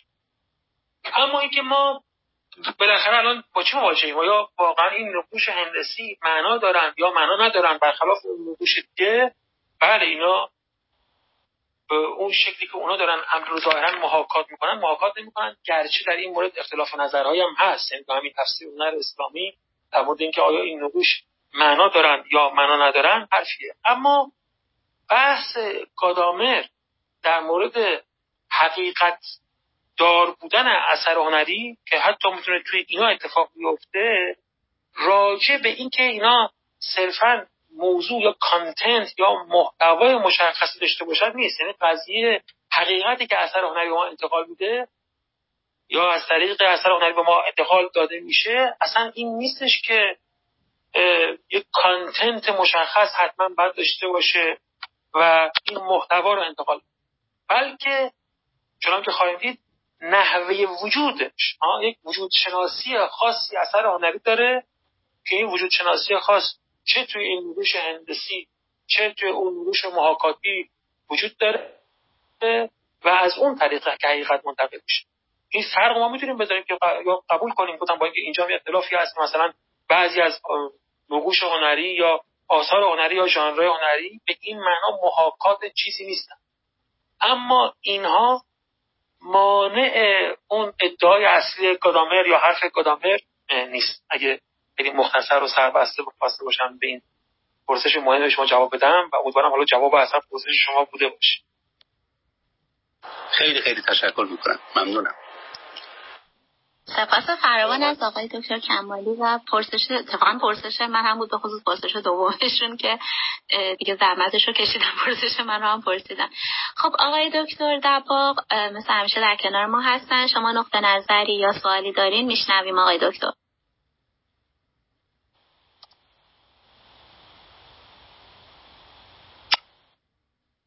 نمی‌تونم میکروفونشون بله بفرمایید. بله سلام فاطمه جان خدمت شما و همه دوستان عزیز دور میز دکتر کمالی عزیز دکتر کاجی عزیز و دکتر بازیار عزیز. استفاده کردم آقای دکتر مثل همیشه. یک ملاحظه دارم و دو پرسش ترم می‌کنم. حالا اگر رسیدید امروز به همش پاسخ بدید که استفاده می‌کنیم. در این حال خب چون این درس گفتار همچنان ادامه داره در ادامه می‌تونیم بهش بپردازیم. ملاحظه ما اول بگم که نظرتون رو می‌خواستم بدونم. اون بخشی که راجع به هگل توضیح می‌دادید و من استفاده کردم دیدم چند بار تعبیر خب روح ببخشید روح رو به کار بردید و قاعدتا به همون مفهوم گایست هگل اشاره دارید و آنچه که در ایدالیزم آلمانی چنان که بهتر از بنده می‌دانید خب در بیخته و خصوصا شیلینگ و اینا برکشیده شد و بس پیدا کرد و در هگل به اوج رسید. می‌خواستم ببینم چقدر با بکار بستن یعنی ملاحظم تو هم با پرسشه که معادل اینها رو اگر ما به کار نبریم در زبان فارسی و مادامی که هنوز پرورده و سخته نشده زبان فلسفی ما احیانا به نظر شما مناسب تر نیست.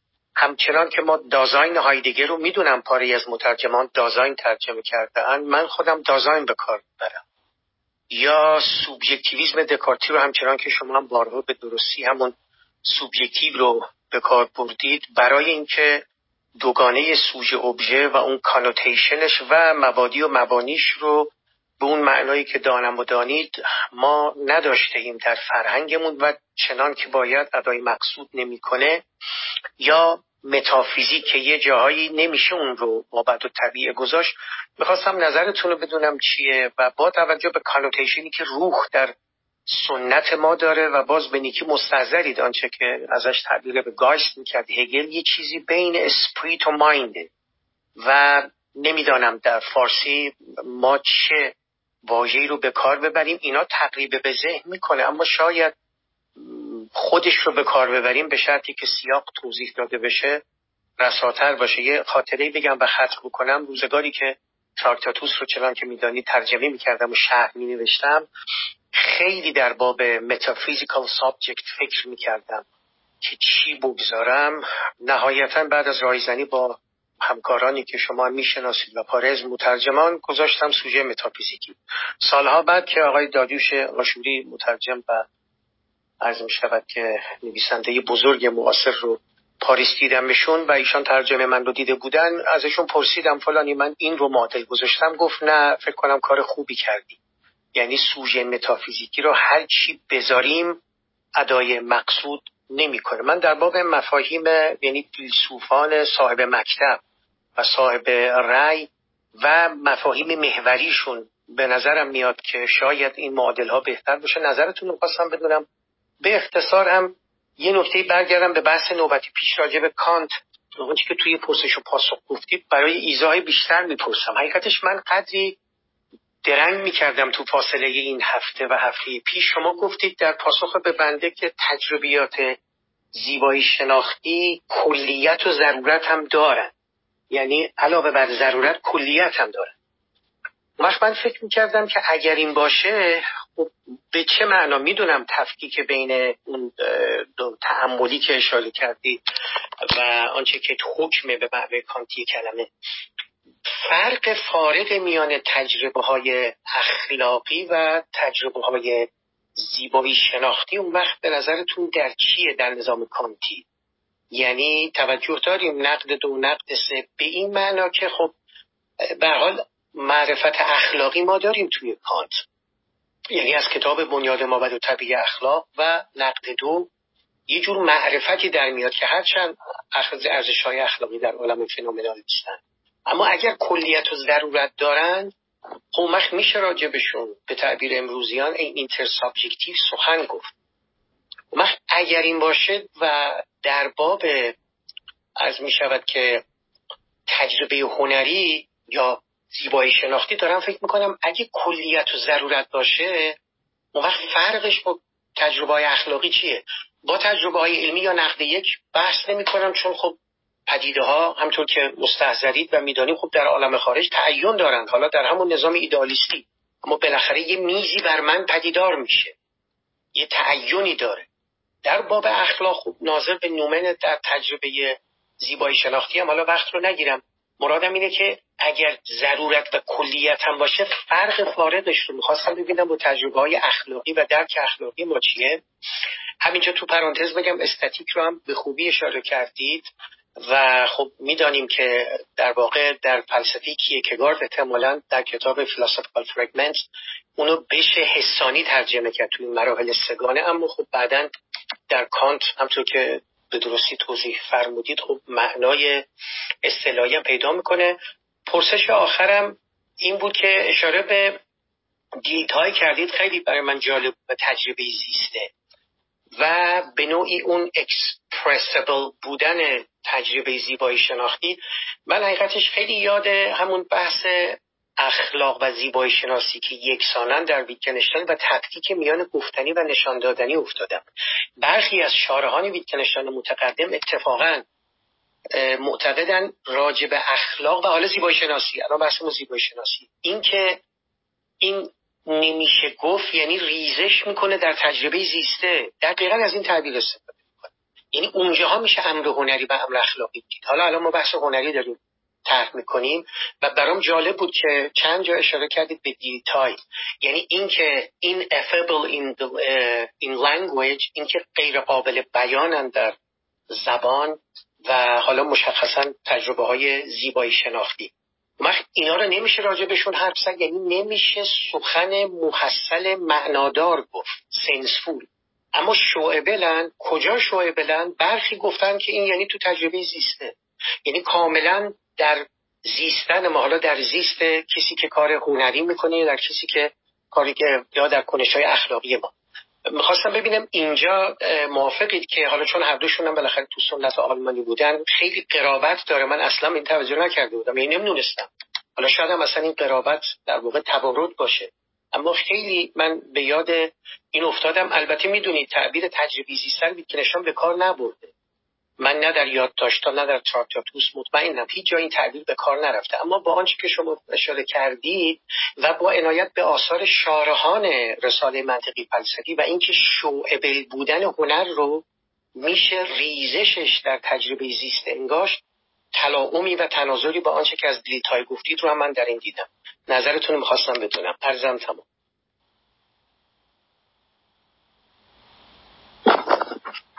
سلامت باشید دکتر دباغ عزیز. اتفاقا منم قصد کرده بودم که همین نکته آخری که فرمودید رو بگم در گفتگو با شما.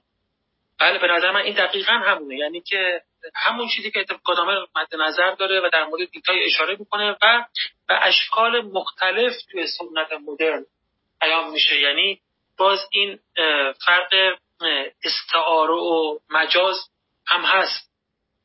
که تو زبان بعد از فیلسوفان معاصر. هست و دقیقا این چیزی که اینجا قدامه داره بهش اشاره می‌کنه که یک درک متفاوتی از این پیدا شد توی رفت توی قلمرو نبوغ و تجربه زیست و اینا.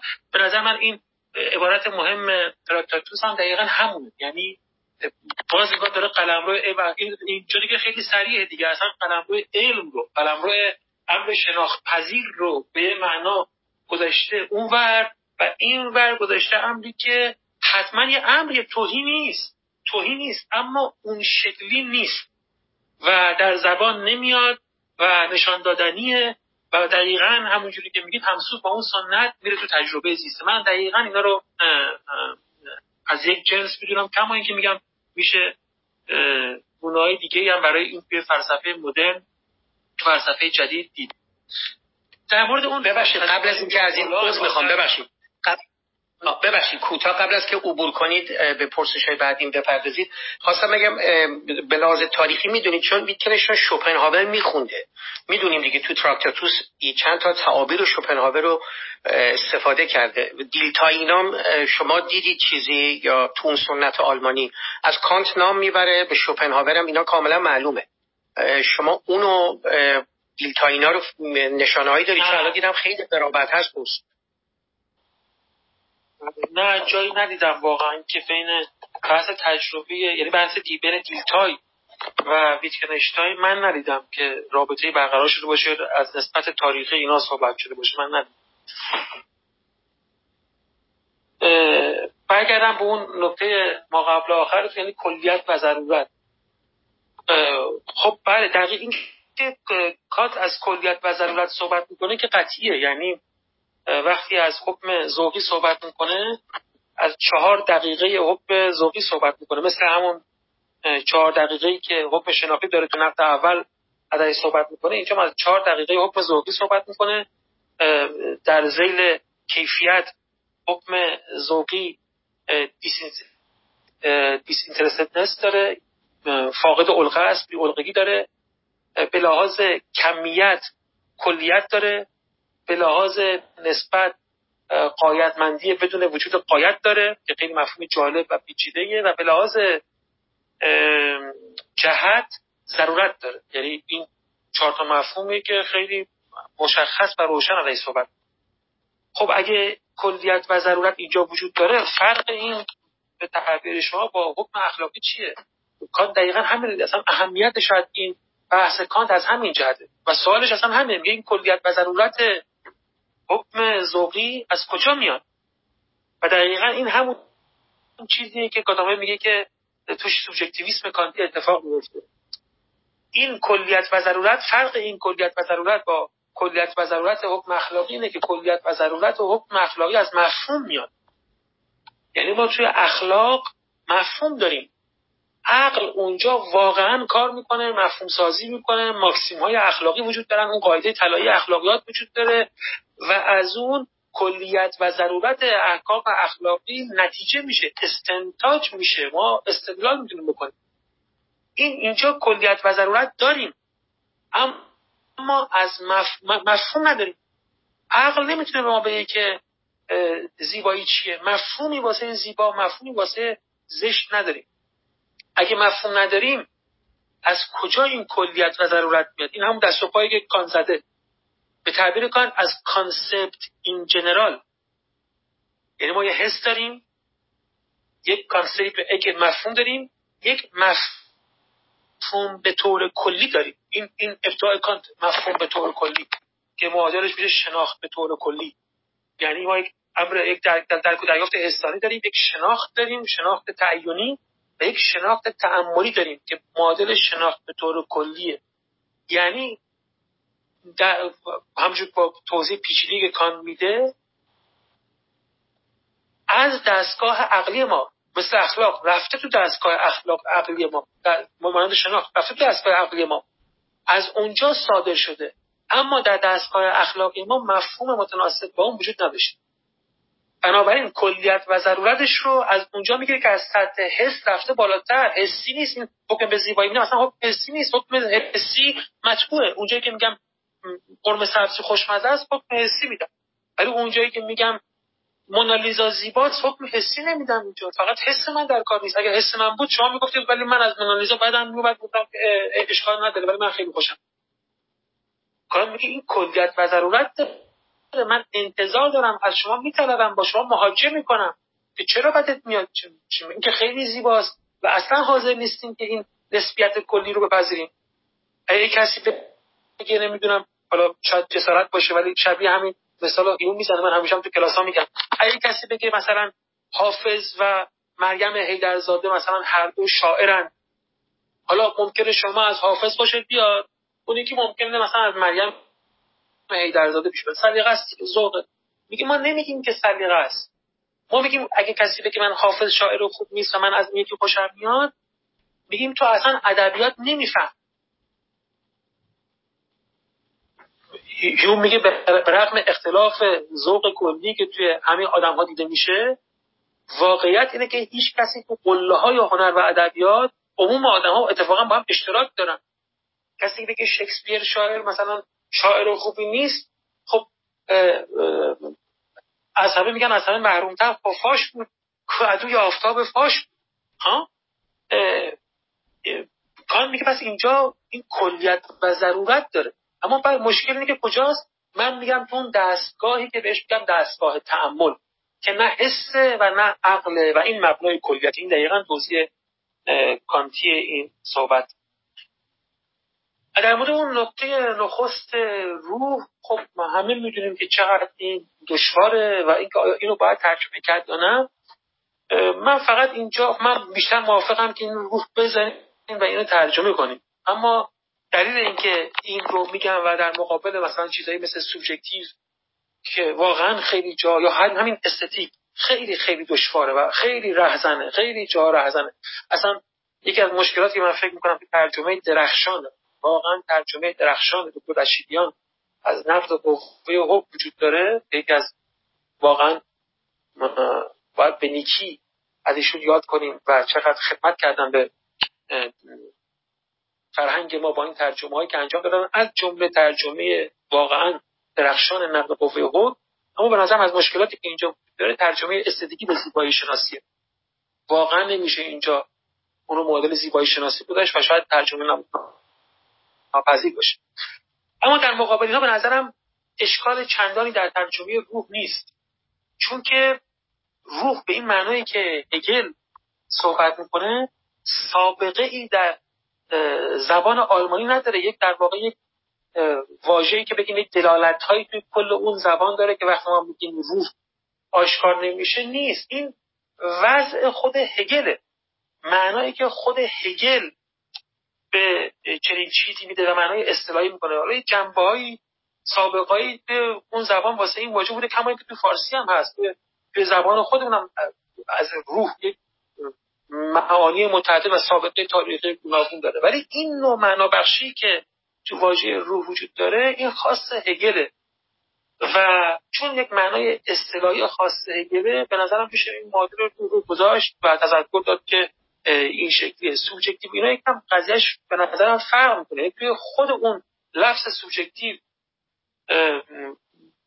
و کاربرد تاریخی زبانی کلی اون که اختصاص به یک فرد و دو, دو فرد نداره معانی توی اون واژه است که اگه مثلا بگیم ذهن یا نمی‌دونم فاعل شناسا یا امثال هم منتقل نمیشن اونا بلکه اینا کاملا می‌تونن رهزن باشه. گرچه فقط تا حد زیادی این بحث سلیقگی سلیقه‌ای دیگه یعنی مشکلات اینجا تو ترجمه وجود داره و راه های متفاوت. ولی به نظر من در ترجمه Geist هگل به روح ما خیلی دچار اون مشکلاتی که مثلا به aesthetic یا aesthetic یا subjective به aesthetic یا subjective هستیم نیست ببخشید که طولانی شد صحبت سپاس فراوان ممنون حال دیگه اگه ندارید آقای من نه حالا دیگه چون وقت زیغه بحثم استفاده کردیم احتمالا یه خود اینجا اختلاف سلیقه داریم با هم چون من مرادم از روح اون کانوتیشنش تو سنت عرفانی فلسفی ما بود که به نیکی مستحصری یعنی به شناسنامش تو زبان آلمانی یا اونجا حالا مثل دکارت و سوبژکتیویسمش به این ورش داشتم های دکتر می‌گفتم. یعنی که این ور که ما داریم روح رو اومد بزن درست. آقا هگل هم می‌دونید که از اینا استفاده می‌کنه. یعنی هگل دقیقا از این میراث عرفانی مرتبط با این اصطلاحات استفاده می‌کنه و اونا بی ربط با سنت عرفانی ما نیستن. خیلی در مورد این نسبت هایی که توی سنت عرفانی قرون وسطایی هست و هگل از اونها استفاده کرده و مشابهش توی سنت خصوصا عرفان نظری ما بحث خیلی جالبی وجود داره که مثلا ابن عربی در نسبت بوده با اون عرفای قرون وسطا و اون مبانی نظری که اونجا وجود داشته و نقل و انتقالاتی اینجا انجام گرفته و هگل هم دقیقا آگاهانه از اون سنت و از اون اصطلاحات استفاده می‌کنه. بنابراین اتفاقا شاید این یکم نزدیک باشه نه نه تنها دور نباشه یکم نزدیک باشه به اون بحث هگل و بازم می‌دونید که همین ابهامات تفسیری رو خود مفسران هگل هم دارن. یعنی خود اصلا مخاطبان معمول هگل هم دارن که الان باید چیکار کنیم در مقابل این واژه و چه برداشتی ازش داشته باشیم. بله ممنونم. خب سپاس فراوان. آقای دکتر کاجی منتظریم نظرت شما رو بشنویم. بله بله. ممنونم فاطمه جان و ممنونم از دکتر مازیار عزیز واقعا می‌دونم چقدر کسی که تدریس کرده باشه می‌دونه واقعا چقدر سخته متون کلاسیک اینجوری رو که هر بندش پر از نکته است. آدم بتونه در یک ساعت توضیح بده. خیلی خیلی استفاده کردم. با دکتر دو سه تا نکته به ذهنم رسید. نکته اول این که خب ببینید شما به درستی اشاره کردید که ما مبتنی بر سنت دکار کانتی ببخشید سنت کانتی دو تا مفهوم پیدا می‌کنیم. مفهوم مهم که برای هنر اهمیت داره. یکی نبوغ هست و یکی تیست یا ذوق و من راستش وقتی که دارم خانش گادامر رو از این, این مفهوم نزد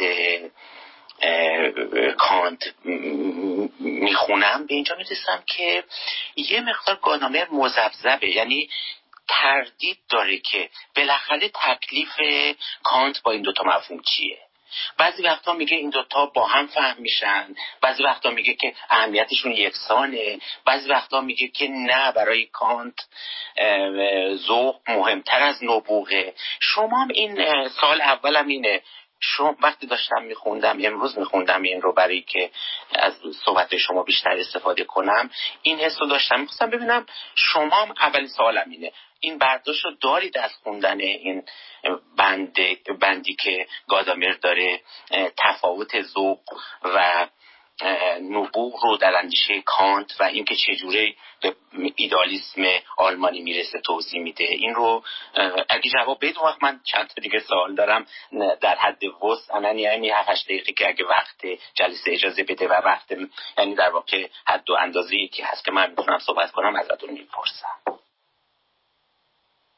سلامت باشید. منم دارم. ولی راستش من هم دقیقا تو خود کانت با این مشکل مواجهم.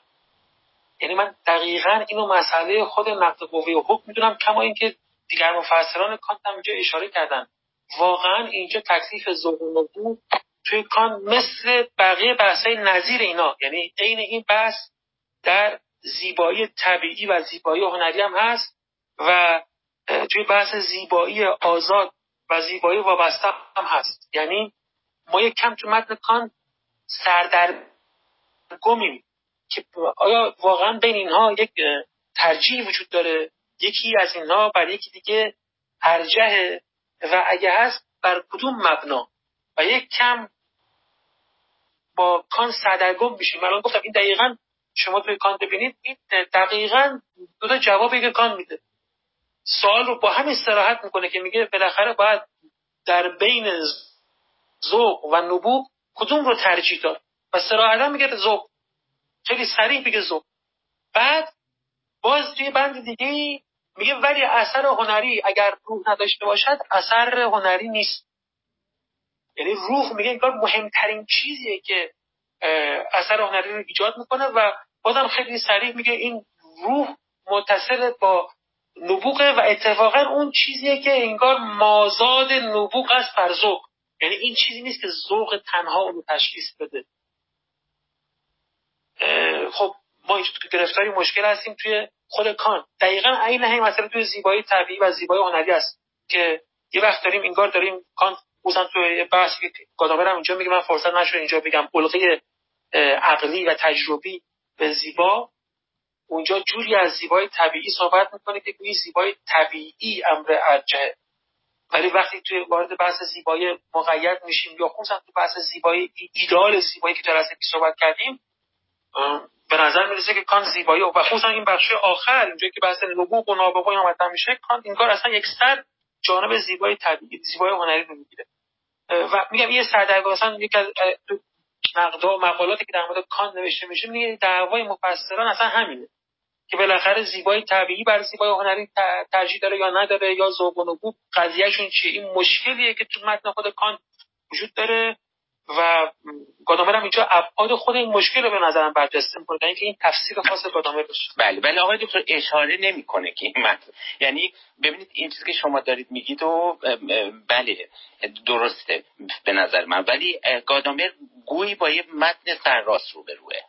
هنگام که داریم تفاوت رو نزد کانت میگه. قبول دارید که این گرفتاری های تفسیری رو نمیاره یا لاقل اشاره آشکار بهش نمی‌کنه. به نظر من اشاره می‌کنه یعنی چند جا در مورد اینکه نسبت ذوق و نبوغ دقیقا چیه اشاره می‌کنه که یک ابهامی اینجا وجود داره توی توی کانت و اینو اون اول هم میگه. یعنی اول بحثش توی کانت هم میگه که ما اینجا یعنی از این از مشکلات یعنی می‌خواد کانت جز محدودیت های رویکرد استتیکی کانت میاره همین میگه که این بندش گذاشته روی رویکرد استتیکی یعنی درک و تلقی که خودش داره چیزی برای اینه و این مشکلات دقیقا از همین جا بر اومده. اینکه بله متن شناختی اینجا جلو نرفته این حق باشه. ما یعنی اینجا مستند بر متون و پارهای کان کار نمی‌کنه. متن رو نمیاره اینا رو با هم مقایسه نمی‌کنه. ما رو به درک مستندی از این اختلافات تفسیری نمیشون نمی ما واقف نمی‌کنه از این جهت.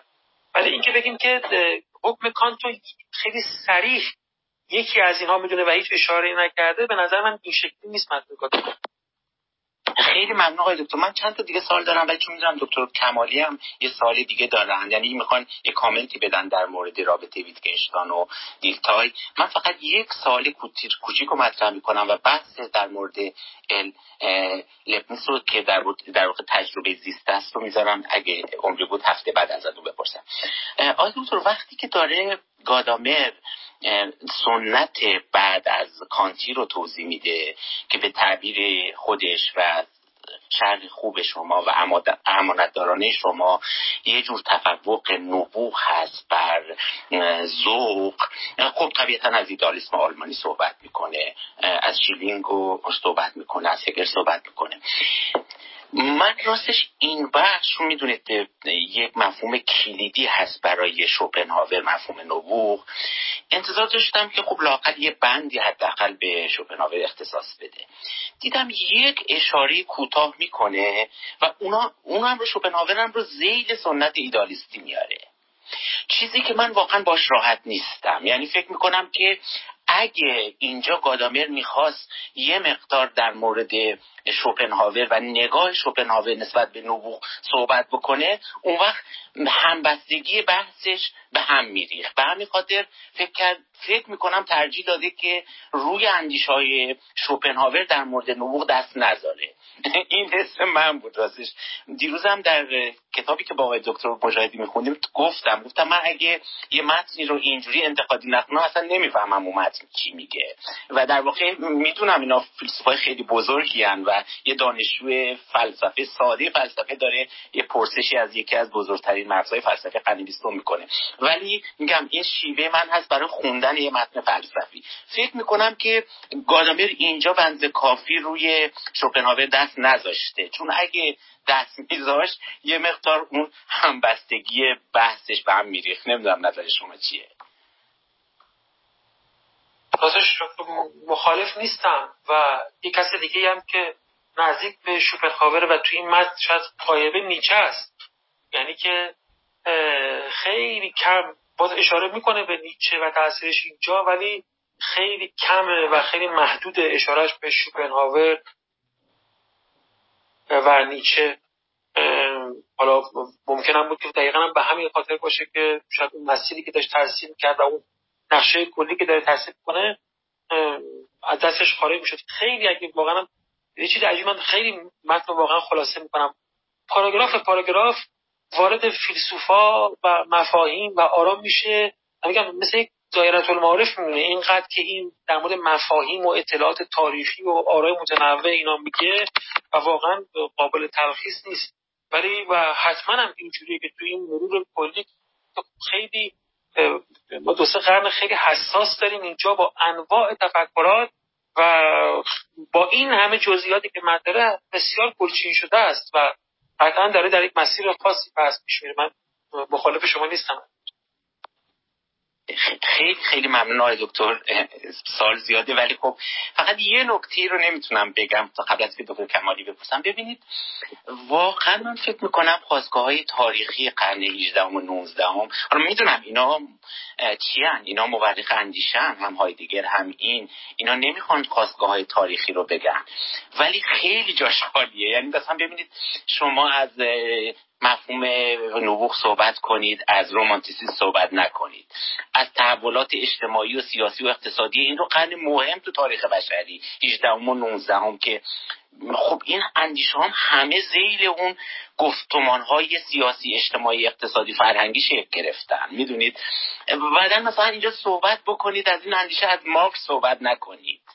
می‌تونید اینا من فکر می‌کنم که همین خودتون که شما میگید کتاب رو تبدیل کرده به یک دایره المعارف تاریخ اندیشه فکر می‌کنم.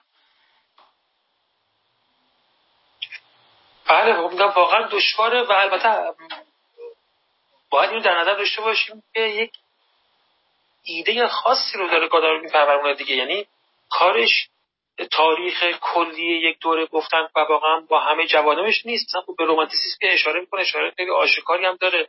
ولی اینکه بیاد کل این یعنی تاریخ ادبیات یا تاریخ نظریه استتیکی نمی‌خواد بنویسه واقعا. یعنی بالاخره باید درک کرد که مجبوره که چیزهای زیادی رو هم بذاره کنار و اون زیاد رو جامعه نده چون یک مسیر خاصی رو خود دنبال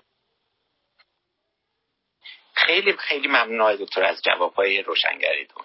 فکر کنم فاطمه جان قبل از اینکه شایان عزیز صحبت بکنن دکتر کمالی یک کامنتی داشتن اگه اجازه بدید ایشون بله نه حتما. بفرمایید آقای دکتر کمالی. میشنویم؟ خیلی تشکر می‌کنم. هم از سرکار هم از جناب آقای دکتر کاجی است در صحبتی که با دکتر دباغ عزیز رد و بدل شد درباره دلتای و ویتکنشتاین کتابی هست. من, من خوندم حقیقتش اما ورق زدم. به خصوص یک فصل اون رو کتابی با عنوان تفسیر دیلتای مجموعه از مقالات هست که سال 2019 منتشر شد و فصل دوازدهم اون تحت عنوان دیلتای و ویتکنشتاین هست. با عنوان فرعی فهم فهم. Understanding understanding. و در اونجا اختلافات و احیانا مشابهت هایی که میان تفکر ویتگنشتاین و دیلتای هست بررسی می‌کنه. نتیجه ای که اما گرفت اینجوری که یادم هست این است که هولیزم دیلتای رو برای ویتگنشتاین ناپذیرفتنی معرفی می‌کنه. البته میگم من باید با دقت بخونم و حرفی که می‌زنم درست باشه فقط به عنوان یک ارجاع به متن عرضه کردم. کتاب سال 2019 منتشر شده است. نکته دیگه هم درباره روح که فرمودید آقای دکتر جواد تباتبایی مقاله خوبی دارند در دفاع از ترجمه گایز به روح در مجله نشر دانش و بعد هم در گزیده از نقل کتاب ها که آقای جوادی پور جوادی منتشر کردند این مقاله آقای تبا هم آمده است. و ایشون هم معتقد است که استفاده از روح استفاده شایسته است. به خصوص استفاده از ذهن رو ایشون مردود شمارد. خیلی تشکر می‌کنم.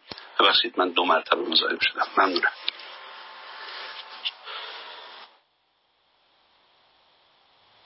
خیلی ممنون آقای کمالی عزیز. خودم خیلی استفاده کردم و برام خیلی جالب بود.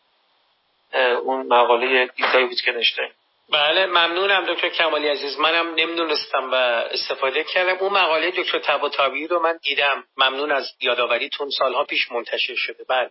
ممنونم از هر دو نکته. خب سپاس فراوان. ممنون دکتر کمالی. خب دوست دیگری که در تالار حضور دارند و منتظر هستیم نظرتشون بشنویم. آقای دکتر آقای شریف هستن. شاید شریف بفرمایید. میشنویم نظرتون رو.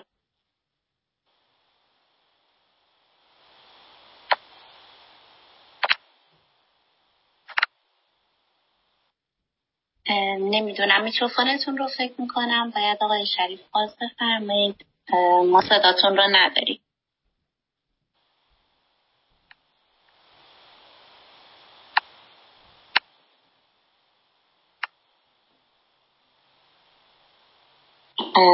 خب نمی‌دونم. شاید دوستمون امکان صحبت الان ندارن. آقای شریف امکان صحبت دارین؟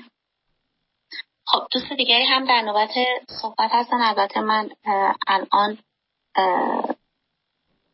برشون نیمیتیشن فرستادم. خب خود من هم یک سوال دارم ولی ترجیح میدم که بذارم آخر در واقع نفر بپرسم. یا بزنین خیلی سریع بپرسم تا دوست دیگری بیان دور میز و یا آقای شریف بتونن میکروفونشون رو باز بکنن. خب ما می‌دونیم که گادامر درسته که حقیقت و روش رو حدود 60 سال پیش 62 سال پیش نوشته ولی تا این اواخر خب در قید حیات بودن. ما توی هنر مفهومی داریم که اصلا بخشی داریم که اسمش هنر مفهومیه conceptual art هیچ وقت گادامر به این پرداخته یعنی این وقتی که خب میگن که هنر رو اون بخش سیمبولیکش رو بیشتر در نظر می‌گیرن هیچ به این بخش یعنی نظری در مورد هنر مفهومی داده گادامر جایی؟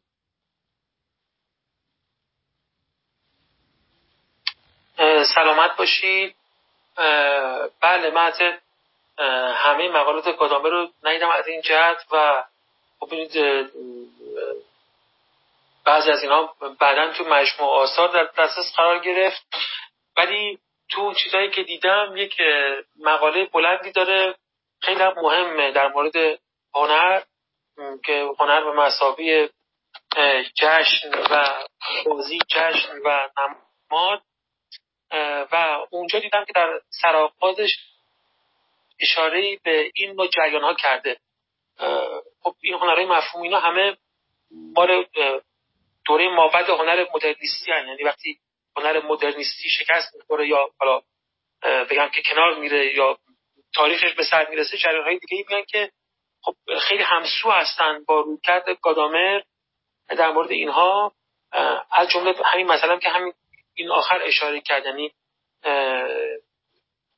بازیابی جان گرفتن دوباره الیگوری در هنر اونجا من دیدم که اشاره به اون بحث هنر مفهوم و اینا می‌کنه ولی خیلی گذرا یعنی اصلا بحث نمیده اون موضوع رو و خیلی وارد اون موضوع نمیشه ولی بهش اشاره کرده. بله سپاس گذارم آقای دکتر دخان شما دستتون رو بلند کرده بودید. من براتون ایمیتیشن فرستادم. اگه بتونید بپذیرید. بله بفرمایید آقای دکتر دخان. میشنویم نظرتون رو.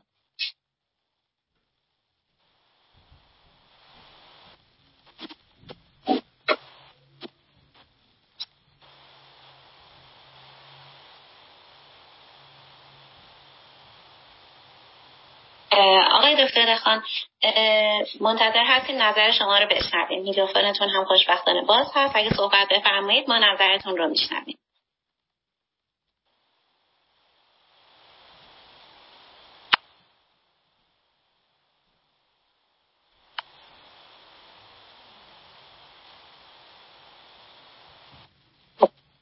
نمی‌دونم امروز چرا اینجوری شده. خب. آقای دکتر دهخان خب برای اینکه فرصت رو از دست ندیم آقای دکتر تزادیان هم در کنار ما هستند خوش آمدید آقای دکتر. نظر شما رو میشنویم تا ببینیم مشکل دوستان دیگه رفت بشه. آقای دکتر دهخان بله من سلام عرض می‌کنم خدمت اساتید از من استفاده کردم. آقای دکتر مازیار از کنم که من یه سوال خیلی مختصر دارم. حالا ممکنه جوابش طولانی باشه برای جلسه بعد. از کنم خدمت شما که خب می‌دونیم که این سه تا سپهر یکی زیبا شناختیه یکی اخلاق یکی دین در واقع. این سه تا سپهر نزد های دیگه جمع ناپذیرن در واقع. ولی میگه زمانی می‌رسه که باید بین این سه سپهر انسان یکی را انتخاب کنه. یعنی هر کسی می‌تونه خودش را در واقع محک بزنه. حالا به طور ذهنی. یعنی قبل از اینکه یه بحرانی در زندگی فرد در واقع ظاهر بشه در واقع این سه تا سپه رو یکیش انتخاب کنه. البته یه تفاوتی داره بین کیکگارد با هایدیگر تو این زمینه ها. ولی کلا چون کتاب ترس و لرز کیرکگارد 1850 عمدتا اینا بیان می‌کنه. های دیگر یه تفاوت هایی داره. می‌خواستم بدم گادامر کلا از این منظر چیزی به صلاح گفته چون من چیزی ندیدم. حالا زیبا یا شما توضیح دادید فرمودید. ولی این تعبیر رو در واقع من چیزی ازش ندیدم. خواستم ببینم که نظر شما چی. سلامت باشید. راستش منم این تفکیک ستایی رو به اون صورت که خود هایدگر انجام بده و بعد حکم خاصی در موردش بده ندیدم. و احساس هم می‌کنم که می‌دونی که خیلی هایدگر به گادامر ببخشید هایدگر به کرکگور توجه داشت و خیلی هم این نادیده گرفته شده. اهمیتی که بود تو اندیشه گادامر داشت بود تو اندیشه متقدمش. ولی اینکه این تفکیک رو اصلا تو دوره متأخر فلسفه خودش بیار و جدی بگیره به نظرم تا اونجایی که من دیدم که چنین چیزی ندیدم و فکر کنم با سرشت اندیشه هایدگرم سازگار نباشه. یعنی جدا دونستن این سپهر سپهر بله می‌کنم. سپهر اخلاقی بله همون با هایدگر من اول در واقع از کیکگارد خواستم شروع بکنم. خواستم اینطوری سوالم مطرح کنم که کیکگارد تو اون کتاب ترس و لرز 1850 خودش میگه. و عنوان می‌کنه زیبا شناختی میگه برای خود هست. پایین ترین مرحله است. و سپهر دینی بالاترین مرحله است در واقع. و اخلاق میانه است بین اینا.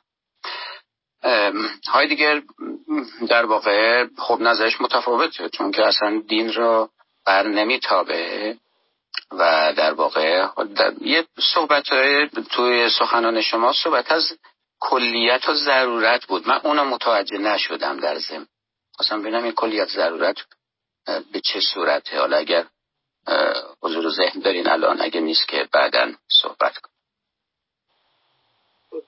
کلیت و ضرورتی که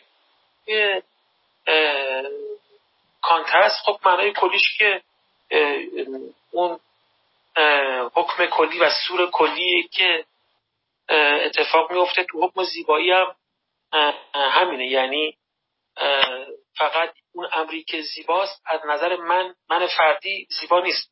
برای همگان زیباست. یعنی کلیتی که داره اینه که به اصطلاح این principle دیگه ها. یعنی علل اساس این گونه هستن که فی الواقع برای همه زیباست. می‌کنم این تو کانسپت چی هست که کانسپت چی هست؟ الان شما این تعریف رو میفرمایید.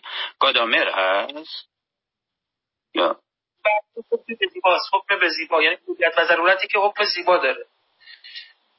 حکم به زیبایی و زشتی داره.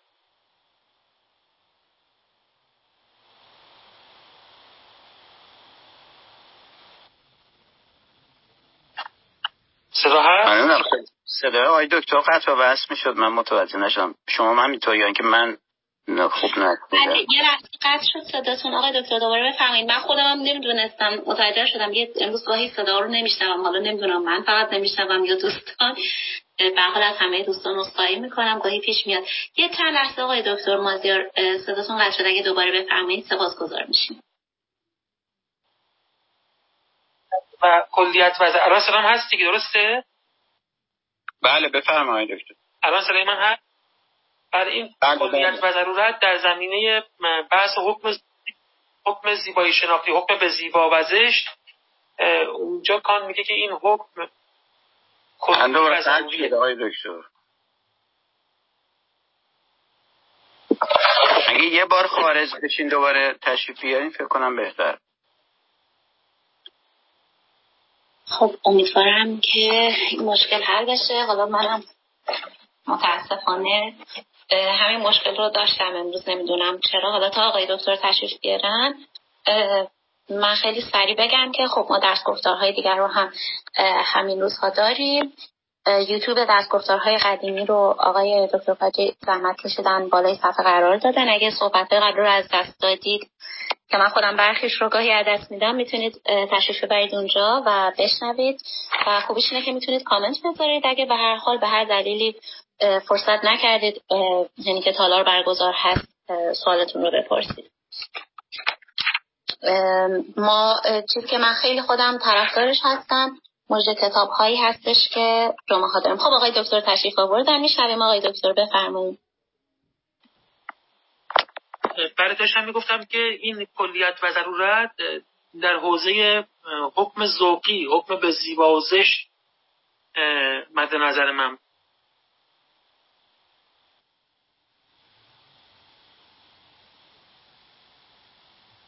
صدا هست؟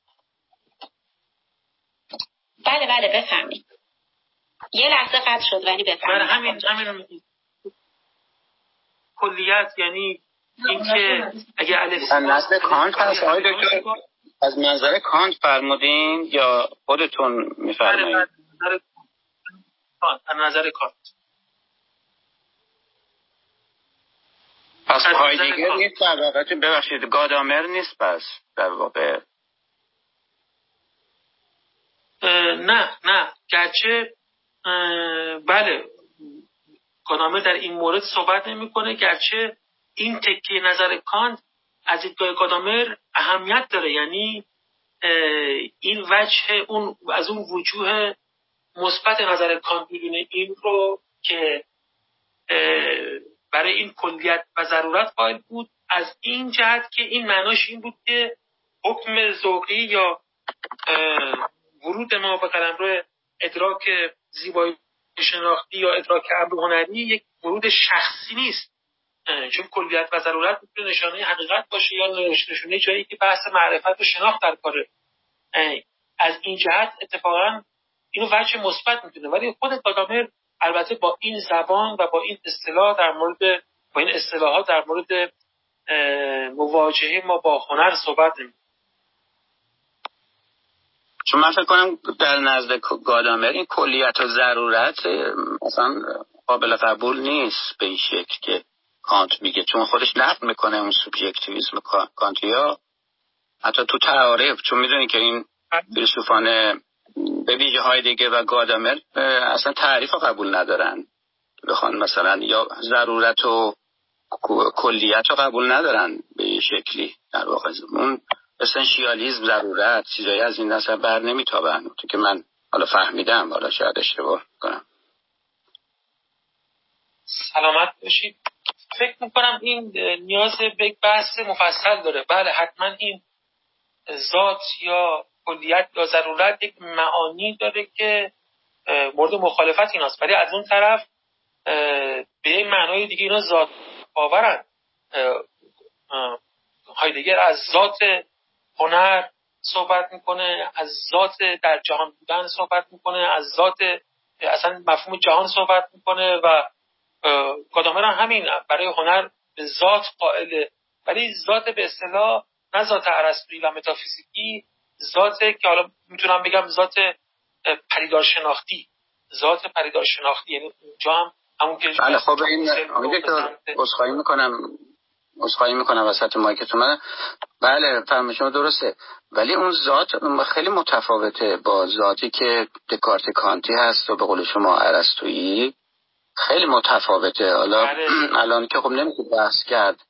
من یکی دو جلسه قبل گفتم خدمتون اگر یک جلسه باشه که نقد دکارت کانتی صورت بگیره این سوبژکتیویسم خیلی بهتر فکر می‌کنم روشن بشه و این همه زحمت هم که شما می‌کشید بهتر حداقل برای من بیشتر روشن میشه که چون ما نمی‌تونیم از concept در واقع حالا فلسفه تحلیلی و سوبژکتیویسم و اینا بیان به گادامر و کانت نگاه کنیم.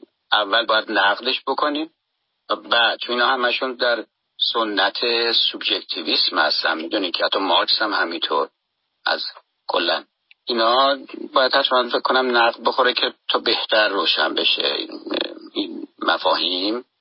چون اشتراک لفظی اسمی باید لفظی دیگه مثل شیر و شیر و اینا. یه چه حالتی پیش میاد فکر کنم. خواهی می‌کنم آقای دکتر منظرت بخوام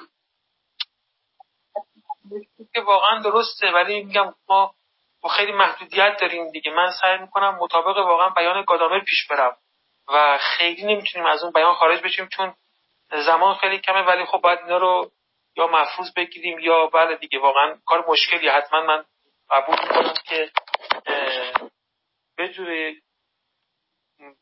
خانش عمیق اون سنت و اون بنیان های فلسفی که این آرا روش استواره سخت درک صحیح این مفاهیم.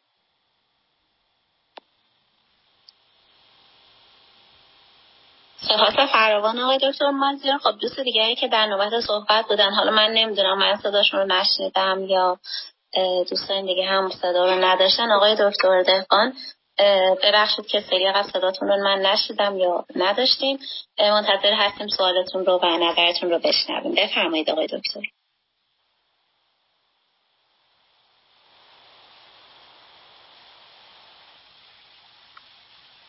نمی‌دونم دوستان صدای آقای دهقان رو دارن؟ من نمیشنوم نه منم ندارم فاطمه جان. منم صدایشون رو ندارم. نمی‌دونم پیشنهادی اگه داریم چون به ساعت چهار هم رسیدیم. آقای دهقان می‌تونید یک بار میکروفونتون رو قطع و بست بکنید بعد صحبت بکنید. اگه محل حضورتون رو کمی جا به جا بشید شاید صداتون رو داشته باشید.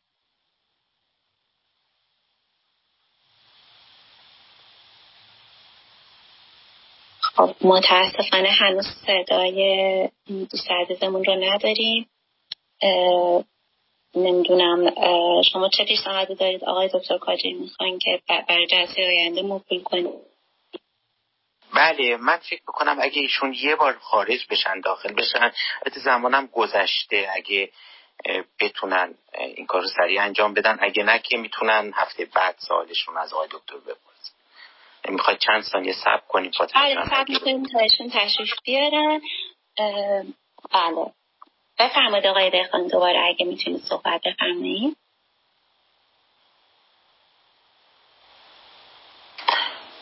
فاطمه جان فکر کنم مشکل صدا حل بله. نشد. با عرض بله، مشکل بوده. بله. بله. می‌ذاریم انشالله هفته بعد بله. ایشون سوالشون رو آقای دخان من بسیار رسخایی می‌کنم. ما صدای شما رو نداریم متاسفانه. حالا نمی‌دونم مشکل از میکروفون شما از اینترنت یا چی نمی‌دونم. ولی شما رو من بیاد نگه میدارم که در هفته آینده اگر رئیس هم بزنید در اولین نوبت صحبت بفرمایید. ممنون میشم اگه سوالتون رو یادداشت بفرمایید. یا اگه بتونید تو یوتیوب توی کامنت ها می‌تونید سوالت رو مطرح بکنید. خب من از همه دوستانی که در این جلسه شرکت کردم وقت گرانقدرشون رو قرار دادن برای حضور در جلسه سپاسگزاری می‌کنم. از دوستانی که سوال داشتن ولی نشد مطرح بکنن عذرخواهی می‌کنم. و خب منتظر هستیم که ادامه بحث رو هفته آینده در کنار شما عزیزان باشیم و ادامه بحث رو از آقای دکتر مازر بشنویم.